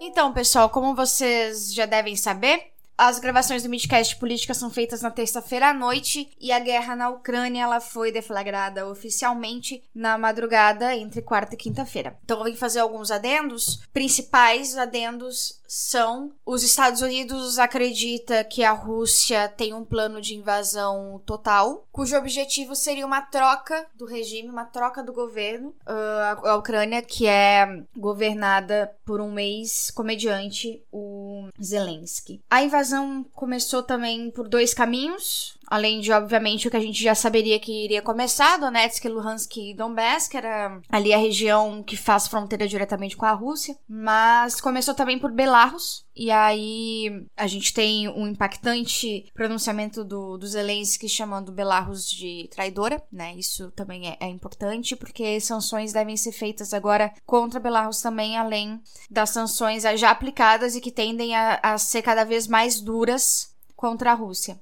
Nós ainda não tivemos uma movimentação do exército da OTAN. Na verdade, o que a gente tem até agora, eu tô gravando no início da tarde da quinta-feira, é a Ucrânia se defendendo praticamente sozinha. Temos a confirmação de que a planta da usina nuclear de Chernobyl já está sob o controle dos russos, né? Entre outras cidades de grande porte como Mariupol e Kharkiv. Kiev ainda não caiu e talvez esse seja o objetivo final e não sabemos quando, né, esse objetivo final poderia ser, ser atingido, mas a cidade de Gostomel, que fica ali a 20 quilômetros de Kiev, já está sob domínio russo, então acredito que é questão de tempo. Eu espero que quando você esteja ouvindo esse episódio, a gente não esteja falando de grandes casualidades e de grandes problemas na Europa e, se Deus quiser, um pouco de paz. Não é o que eu vejo no futuro, mas eu sempre gosto de estar errada. Isso aí, gente. Acompanhem lá no, no Ad News, porque eu estou fazendo minuto a minuto não tem sido fácil. Falou, galera. Excelente, Ad. E aí, na esteira disso, teve a Alemanha congelando a certificação do gasoduto, né? Que já estava pronto, que liga a Rússia até a Alemanha. Custou sei lá quantos bilhões de, de euros. E aí eles. O, como é que é o nome do primeiro-ministro? Olaf Scholz. Olaf Scholz. É, ele congelou aí a, a, a, certificação depois dessa, desse avanço da Rússia. Aí, Ed, eu queria te fazer uma pergunta, cara. Porque o pessoal fala, ah, Putin botou lá as tropas de. É, como é que é? Missão de, de paz, né? Que ele chamou, missão, missão de paz.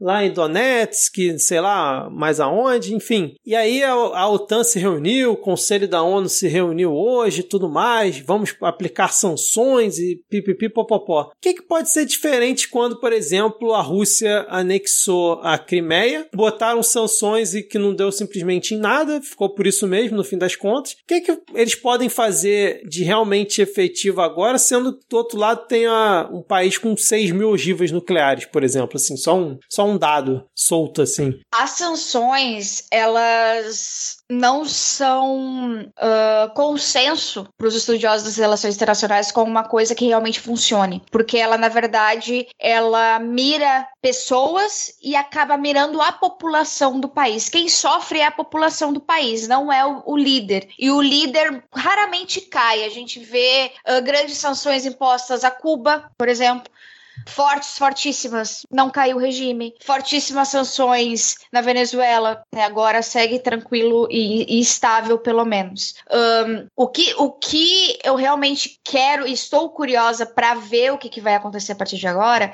é essa questão da exclusão da Rússia do mercado financeiro. Isso aí eu, eu pelo menos, não estudei nada em que vinha uma, uma situação dessas, em que aparecia uma situação dessas em que um país realmente fosse fosse excluído, não pudesse pagar a sua dívida, né? Não pudesse ter nem os seus, os seus títulos vendidos no mercado norte-americano e no mercado europeu. Eu achei isso bem curioso. Eu quero ver até onde a Rússia conseguiria levar nesse tipo de sufocamento financeiro. Uh, mas, como a gente viu em várias outras, outras situações, é muito mais fácil você derrubar um regime, você derrubar e desestabilizar um país com uma guerra. Isso e aí não importa se a guerra é cibernética, né? Se a gente for diretamente uh, pensar num purismo de guerra cibernética e guerra física, porque eu acredito que essa vai ser um híbrido entre as duas, né? Uh, inclusive a gente teve uh, antes da invasão teve várias vários ataques hackers aos aos sites e sistemas da defesa da Ucrânia, né? E aí que, que o pessoal, inclusive, dos Estados Unidos estava chamando a atenção para esse tipo de ação. Eu não sei o que, que eles podem tomar a partir de agora, porque essas as sanções você, são infinitas, assim, são infinitas. Você pode sancionar de qualquer forma, desde de não impedir de entrar, de, sabe, de pedir para os aliados também impedirem essa pessoa de entrar. Então a pessoa fica, fica impossibilitada de fazer todos os seus negócios e todos os seus, principalmente bilionários, né? Todas as suas a sua vida fora da Rússia. Isso, isso realmente pode dar uma sufocada. Mas eu não consigo ver grandes grandes ações perto com essa com essas sanções não.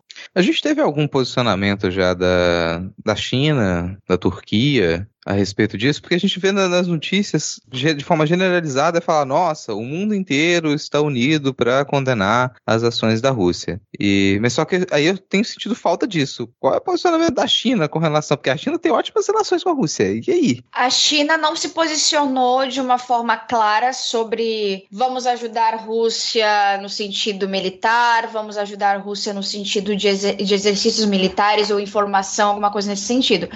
Mas já se pronunciou solidária à Rússia, sim. E a Turquia, eu fico te devendo que eu não, não cheguei a ver. É porque a China, ao contrário do Brasil, é um país sério e não vai se meter além do necessário na briga dos outros. Mas outra coisa que eu queria comentar é que eu, eu acompanho alguns programas da gringa e a impressão que eu tenho é que os Estados Unidos está, tipo, babando por essa guerra. A, a impressão que eu tenho até, e isso eu, eu vejo programa de comédia, eu vejo programa de, sei lá, Steven Colbert, essas porra, e o, o, o jeito que a mídia, mesmo a mídia de aspas, aspas, aspas, esquerda de lá tá tratando isso, é, transparece que o, o, Biden tá babando por essa guerra, ele tá ansioso para atacar uma bomba em alguém, cara.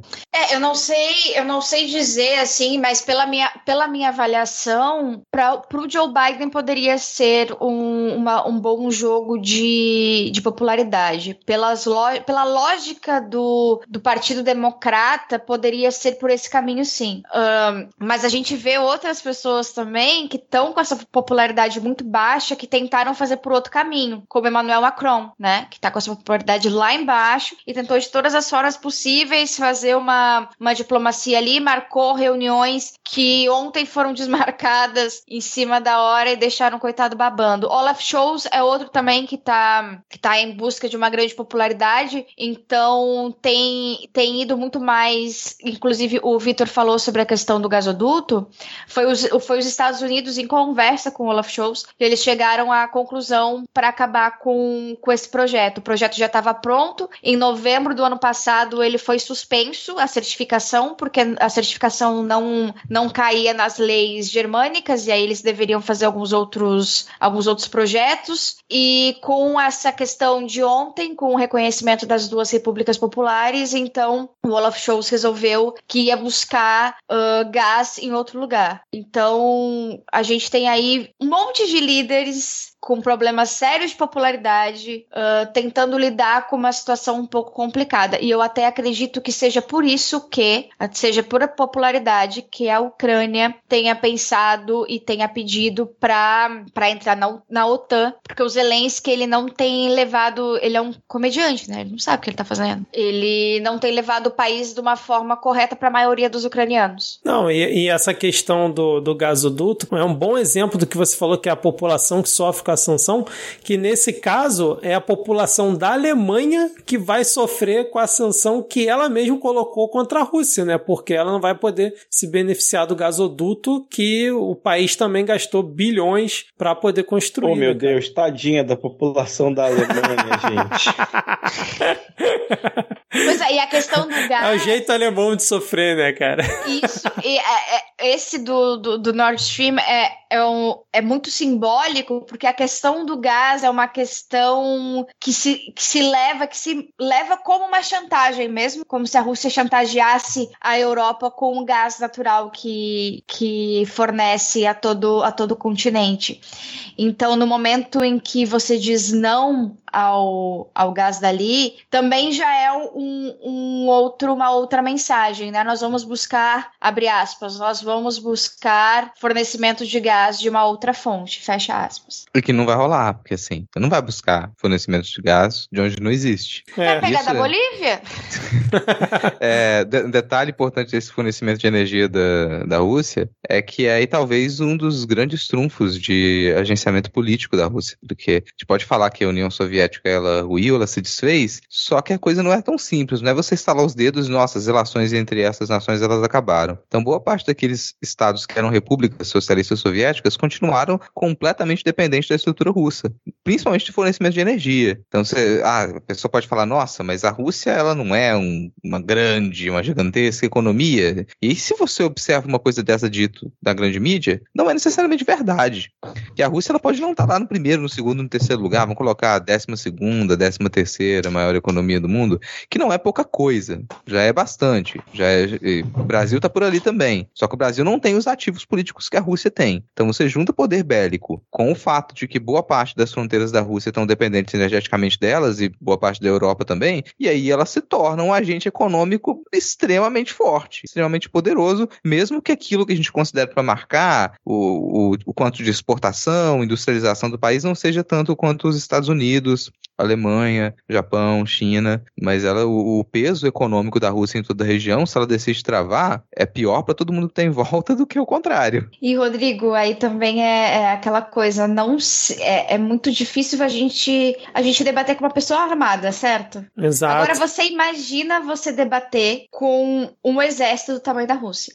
Que é um exército que tem armas nucleares, assim. Eu, eu não imagino. Eu assistindo o. Uh, eles, eles fazem questão de botar os exercícios militares na internet, porque é aquela coisa, a gente tá no meio de uma guerra de informação também. Então eles botam tudo no TikTok. Eles botam tudo no TikTok, você acompanha no TikTok os exercícios militares ao vivo. E, cara, eu sinceramente, assim, não, não vi nenhum outro exército com a capacidade que a Rússia tem. O nosso exército, você botar, bola, você botar do lado aquele tanque que fica cuspindo fumaça diesel, é um antes e depois, assim. É, é, o tanque da Primeira Guerra Mundial na Rússia, é o nosso da Brasil em 2022, tá ligado? É, não na Primeira Guerra Mundial, da Primeira Guerra Mundial. É. Sim. E se, e se, a gente pensa que, bom, a Rússia já era uma potência militar, e a gente, muita gente ficava sonhando, acabou a Guerra Fria, o mundo começou a se desmilitarizar, a gente, isso nunca aconteceu. E principalmente depois da crise econômica de 2008. A gente estava na, na live com o pessoal do Poucas Trancas, ontem, dia anterior a essa gravação, e essa era uma das coisas que historicamente a gente estava comentando. A crise econômica de 2008, ela é extremamente importante como um marco para a ascensão de governos populistas de extrema direita e autoritários. E a Rússia talvez seja o grande exemplo para o mundo. O Putin já estava no poder, ok? Ele está lá nos 20 e tantos anos de poder dele. Mas é a partir de 2008, 2009 que ele começa a investir pesado em, em, em é, no orçamento militar. O orçamento militar da, da Rússia cresce muito de 2008 para cá e continuou a aumentar, continuou a aumentar. Então você tem um governo autoritário, populista, de extrema direita, extremamente militarizado, que investe cada vez mais na militarização e da demonstração do poder militar, que faz uso constante desses ativos políticos que, que é uh, o fornecimento de energia e que tem expandido o território. Expandiu o território para a Crimeia e agora aparentemente expande território, porque essa coisa uma boa. Considerar que são regiões autônomas ali vai ser reconhecido, isso soa muito como balela. Ao mesmo tempo, não dá para você desconsiderar que a OTAN também funciona da mesma maneira. Que fun a, o funcionamento da OTAN não é lá muito diferente do modo como você imaginaria as repúblicas socialistas soviéticas. Você tem uma série de estados que eles se unem para proteger uma, um, um, suposto território, uma coisa que não existe, que é esse ocidente. Então eles inventam esse ocidente e falam que vão, vão se aliar sempre para proteger isso com expansão de território, porque chamar a Ucrânia para fazer parte da, da OTAN, se você compara essas duas lógicas de modo frio, é expansão de território de um lado e expansão de território do outro. Não, perfeito, é exatamente isso. Você é, é você analisar friamente cada detalhe do que levou a, a Rússia a fazer o que, o que está fazendo e o, onde os Estados Unidos erraram também. Porque nós temos aí uma problemática muito grande quando a gente fala de OTAN, OTAN e Rússia. A OTAN ela foi criada para ser um escudo para impedir que a Rússia se expanda, para impedir que o comunismo, a revolução comunista, tome conta da Europa. No momento que eles tentam pegar a Ucrânia, é, é, é uma provocação. E o Putin tem uma certa razão nesse sentido, assim, é uma ameaça à segurança da, da Rússia no momento em que tropas norte-americanas, tropas inglesas, tropas canadenses estão ali na fronteira, tanto é que, e aí a gente vê, por exemplo, desde 2014, pelo menos, uma grande movimentação de armas para a Ucrânia, armando grupos neonazistas que fizeram o levante neonazista em 2014, né? E aí que veio os acordos de Minsk em 2015 que foram quebrados agora, finalmente, né? Com, com as palavras ditas, não, Kremlin realmente quebrou os acordos de, de, de Minsk. Assim, Uh, é possível, sim, que os dois lados estejam errados. E é possível, sim, que os dois lados sejam igualmente ruins. Eu acho que esse é o último recado que eu tinha para dar. Porque tem nazi dos dois lados, tá? Só pra dizer, tem nazi dos dois lados. Os Estados Unidos têm armado nazistas, a Rússia também. A questão do nacionalismo dos dois lados é extremamente forte. E muito, muito característico o discurso do Vladimir Putin em relação à, à grande raça russa, que teria estariam sofrendo um genocídio em Donbass, que dizem que é a região que ele que ele gostaria de, de anexar a partir de agora. E quem diria que os Estados Unidos iria armar um grupo né, separatista que depois causaria uma guerra, né, cara? Quem diria? Então, eu sempre tenho problema quando começa a ter essas tretas envolvendo os Estados Unidos sendo a polícia do mundo, porque todo mundo vai num default de que o outro cara é o malvadão. É. Ah, é sempre Cuba é o Fidel é o malvadão, aí o Maduro é o malvadão, aí o Putin é o malvadão. Não que não seja o que seja, porque não existe é, o, o, mundo não é a Disney, né? Então não existe uma pessoa é, absolutamente malvadona, tirando, sei lá, o Olavo de Carvalho, mas ele já morreu. E aí toda vez, os Estados Unidos, eles é, defendem seus interesses, eles, porra, enfiaram a mão aqui, porra. No, no, golpe da, da Dilma teve a mão, o pé e o pinto dos Estados Unidos enfiado aqui no nosso cu, entendeu? E todo lugar que tem um golpe para destabilizar qualquer governo que tente dar 10 centavos de direito pro seu povo, tem mão dos Estados Unidos. Ah, se você for ver, ah, é, pega aquela, aquela aquelas imagens clássicas do Irã na década de 70, como as mulheres eram lá e como elas ficaram depois da mudança de regime, fomentada pelos Estados Unidos. Já tem papel provando que a CIA financiou o grupo neonazista na Ucrânia. E por que que sempre tem que ser, ah, o Brasil tá do lado, não que o, o, Bolsonaro tenha acertado em se meter nisso, mas ah, tá do lado, do, do lado contrário da maioria da comunidade internacional, mas é, stand-up, é, é, bater de frente com os Estados Unidos é sempre errado, é sempre feio, a gente sempre vai ter que ter medo disso. É, eu acho complicado. É, toda vez que você vai falar disso, todo mundo. Ah, porque os Estados Unidos são um anjo de bondade. Meu cu, cara. Os Estados Unidos são é, literalmente a força imperialista mais horrível que já se estabeleceu nessa terra. Eles fazem o Império Britânico parecer uma brincadeira de criança com o que eles fazem. Que o Império Britânico chegava, metia uma arma na tua cara e dizia você vai fazer isso porque sim. Os Estados Unidos ele passa décadas influenciando a porra da cultura do teu país, velho. Nisso e a gente fica, ah, Putin malvadão. Mano, o, a OTAN meteu não sei quantas bases ao redor da, da, da OTAN, ao redor da, da fronteira russa inteira, e quer que a Rússia fique calada, é foda, cara. Em adendo ao Diego, você tuiteiro, você mesmo tuiteiro, você tuiteiro, para de defender os Estados Unidos, para de acreditar que, nossa,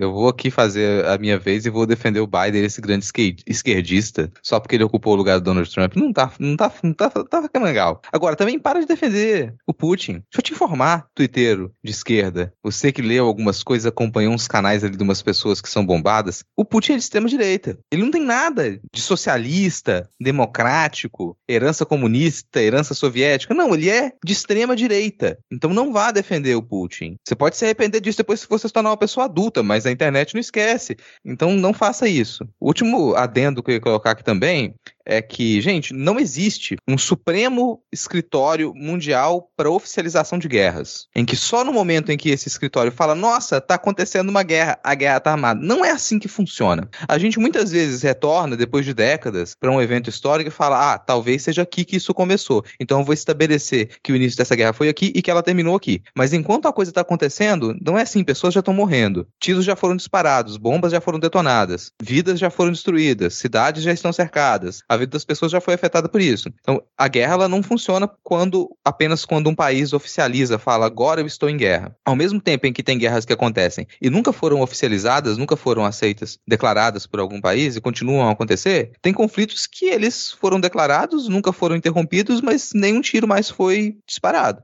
Então não espere por essa oficialização. A gente já tem esse e diversos outros conflitos pelo globo. Se você for se informar, nossa, conflitos que estão acontecendo nesse momento, dá uma gugada aí conflitos armados acontecendo nesse momento globo afora. Aí você fala, nossa, o mundo está em guerra. Pois é, desculpe te informar, mas o mundo está em guerra, sempre esteve, e o século XX não acabou do jeito que você imagina que ele acabou. Muitos dos conflitos armados naquele período, eles continuam vigentes, aquelas fronteiras elas foram artificialmente estabelecidas e ali dentro a gente tem uma série de conflitos internos, pessoas estão sofrendo por conta disso, movimentos migratórios eles não acontecem à toa. A gente está numa grande crise migratória porque a gente teve um aumento de conflito armado armado em algumas regiões do planeta. Então, se você está atento às notícias, você para com aquele discursinho de achar que, nós dá, tá, dá para fazer meme, dá para fazer piada. Ah, vai invadir, não vai invadir, pode brincar com isso. Mas tenha consciência de que a gente já está vivendo um conflito ali, já está acontecendo. Ah, não vai vir caldo aqui pro Brasil agora? Pode não vir caldo aqui para te convocar, você jovem de 45 anos, pós-jovem de 45 anos. Talvez você não tenha a oportunidade de ir para Kiev curtir um show do DJ Kevinho.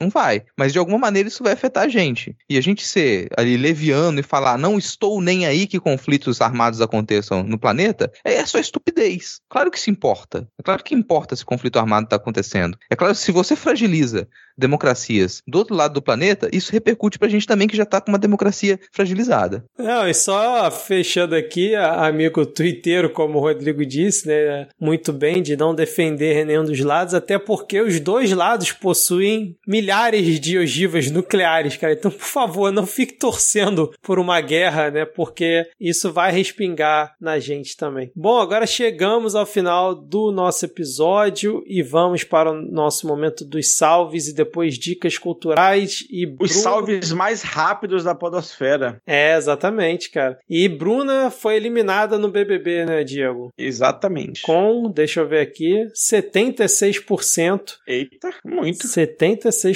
cara. Gustavo recebeu recebeu 22 e Paulo André 1,5%. O mutirão da Lud não foi hoje. não foi hoje, é. Então vamos começar aqui, vamos lá. O Marcos Robles disse: "Beijo para Rainha Elizabeth e para todo mundo que se curou com hidroxicloroquina". Beijo para Rainha Elizabeth, mas acho que ela não se curou com hidroxicloroquina até porque esse tratamento não existe. Quer dizer, ele existe, mas não funciona. Danilo Zamai, manda um beijo para minha filha Manu Manu. Beijo, Manu. Arroba Drill E manda beijo pra mim. Não perco nenhum programa de vocês. Beijo, Drill Denis Almeida. Salve para todos da bancada. Para arroba Bolso Regrets e para o arroba Senhor Baço. Então, regreta, Baço, Denis, um salve para vocês. Salve para você, Rodrigo, Diego e que o Denis mandou. Belin Escobar. Um grande abraço para todos vocês e um desejo sincero de que o Vitor não comece a bocejar na gravação. Hoje teve bocejo de alegria, sim, Escobar. Hoje teve, cara. Continuando aqui, a Taíde Júnior disse um grande beijo para seus lindes. Mariana, Marina Dias disse: Quero mandar um grande abraço quente a todos os participantes convidados, porém à distância, inspirado por Amarelo, do Emicida. Henrique Oliveira, Henrique Conká, pedindo um salve para todos os cearenses ouvintes do Midcast. Salve aí para toda a galera do Ceará. Ana Penalva disse um beijo na bunda para toda a bancada. Todo mundo levantando a bunda agora, vocês não estão acompanhando, mas a gente está colocando as bundas na tela. Linda cena. Fábio P. Martins disse um salve para minha linda Lorena Souza. Salve, Lorena Souza. Com quem me casarei no dia 8. E somar forças para tirar o país do buraco que está e ouvir Midcast juntinhos enquanto essa merda tá do jeito que está. Bela mensagem de casamento, né? Bela mensagem, cara cara. Nossa, eu tô muito, com inveja. Que sejam muito felizes, uma bela cerimônia e mande bem casados aqui pra gente, a gente tá aceitando. Isso, felicidades. Muito bem, parabéns aí ao casal, felicidades. E é quanto à imagem né, das bundas tocando a tela, se esse episódio chegar aí no top 1 de episódios do qualquer ranking aí, não sei, do, do Apple ou do Spotify, esse print será liberado, tá bom? Então, escutem bastante, façam contas falsas no Spotify e deixem streamando dias a fio para vocês verem essa cena maravilhosa. Então tá, vamos lá. Então, a Bolsa Regret sou eu, Diego. Você achou que era você? Achei. O Vitor, Vitor quis me confundir. Confundiu, foi mal. A Bolster Regrets mandou um beijos pro Denis Almeida e para mim, beijo de volta, meu bem. Marivaldo, o arroba Marivaldo Tino mandou um salve para todos da bancada. A gente falou hoje da Tabata Amaral, aí ó quem apareceu. Não, não foi a Tabata Amaral, foi a Elaine Gontijo pedindo um beijo para ela, para Lila Germano e para sua querida colega Ana Cristina Barros. Arroba É o barulhinho que faz quando coloca o comprimido efervescente na água. mandou um grande abaixo para. Oh, mandou um grande abraço para a bancada maravilhinda da Botosfera e um salve para todos os 10 ouvintes. Muito obrigadas. Jornal Ataque. Mandou um beijo pro Jornal Ataque. E hoje, na terça-feira, ele faz aniversário de casamento. Ó, muitas pessoas apaixonadas hoje. E na sexta-feira é seu nível. Eu acho que vamos ter que cantar, né? Tem jeito. Então vamos lá? No 3, 2, 1. paz. Para. Tum, Parabéns. tum, parabéns. Saúde, Saúde, felicidade, Felicidade que tu colhas sempre, todo dia. Paz E alegria na lavoura, da amizade. Ai. Ah, fechando aqui o minha parte, Vivian Cal, um salve para a bancada do podcast com as melhores paródias do Brasil. E um salve para ela mesma, que tá indo visitar a família no Brasil em abril, menina. Depois de três anos de saudade, que ela já tá com o título em dia para mandar o Bolsonaro tomar no cu daqui da, lá da Austrália, ó, lá da Austrália, em outubro. Ou seja, Bolsonaro vai tomar no cu primeiro na Austrália. Realmente vai ser um meme, já que a Vivian vai fazer isso com ele lá. E Vivian, só pra deixar aqui bastidores, deu treta paródia hoje, hein? Só, só pra deixar aqui, você que gosta das paródias. Seguindo aqui os nossos salves, o queridíssimo Rafael Obate pediu um salve para quem está vivendo num governo neonazi em uma pandemia viral com ameaça de terceira dose de guerra mundial. Então, um salve aí para toda a população do Brasil, da Hungria, das Filipinas, onde mais da. Não sei, tá bom por enquanto. O Bruno C. Pontes mandou um salve para o Bruno de Vitória Espírito Santo. Olha aí, Rodrigo, seu conterrâneo. Ele diz que escuta pedalando para o trabalho no Hospital das Clínicas. Então, sempre que você vê alguém pedalando em direção ao Hospital das Clínicas, saiba que ele está escutando a gente. Né? Porque todas as pessoas que pedalam em direção ao Hospital das Clínicas são o Bruno Pontes. O Breno Carvalho disse: Eu que faço parte dos 10 ouvintes ciristas restantes. Olha aí, Vitor, teu público. No caso, quero agradecer pelo raro momento de não terem falado mal dele no último episódio. Tá vendo? Eu falto, há de falta, e a galera comete umas gafes dessa, né? Diz que eu me lembro. Falha do Rodrigo. Rodrigo, que é o, o nosso bastião Oh, das críticas oh. ao Ciro, junto com a Adi também. Mas hoje também não teve nenhuma crítica pro Ciro. É, vamos, vamos pensar em alguma agora aqui. O que, que vocês têm pra falar mal do Ciro aqui? Ciro Games, muito ruim o nome. Seria melhor se ele jogasse games. Eu fui lá ver, esperando ele jogar games, e ele não jogou games. A minha crítica é que ele ainda não desistiu da candidatura. E o Breno agradece e manda um beijo para a Muse Ade Ferrer. O Rodrigo Basso, o senhor Basso, disse um beijo para você, Denis, e outro para Regretes. Eita, já é salve cruzado aqui, né? E um salve para toda a bancada do podcast Mid. Saudade de gravar conosco, Lindes. Um beijo para o outro chefe do Rodrigo, que o trabalhador brasileiro tá assim agora, né? Precariado, tendo que trabalhar em cinco lugares ao mesmo tempo. E por último, mais ou menos importante, o Eric Tex. Diz: Perdi o salve da semana passada e vim aqui mandar um abraço para os perfil mais tops do Twitter. Então eu vou pedir um beijo para minha companheira Lu Desterro. Te amo e obrigado por tudo. Um episódio apaixonado, em homenagem aí ao dia de São Valentim que passou recentemente e não é comemorado no Brasil, mas as pessoas são apaixonadas assim mesmo. Exatamente, exatamente. Deixa eu começar então aqui com as dicas culturais. Eu quero indicar uma thread do Guilherme Boulos, onde o título da thread é A eleição não está ganha, e ali ele destrincha falando do porquê que, na opinião dele, a eleição não está ganha. É um raciocínio que vai muito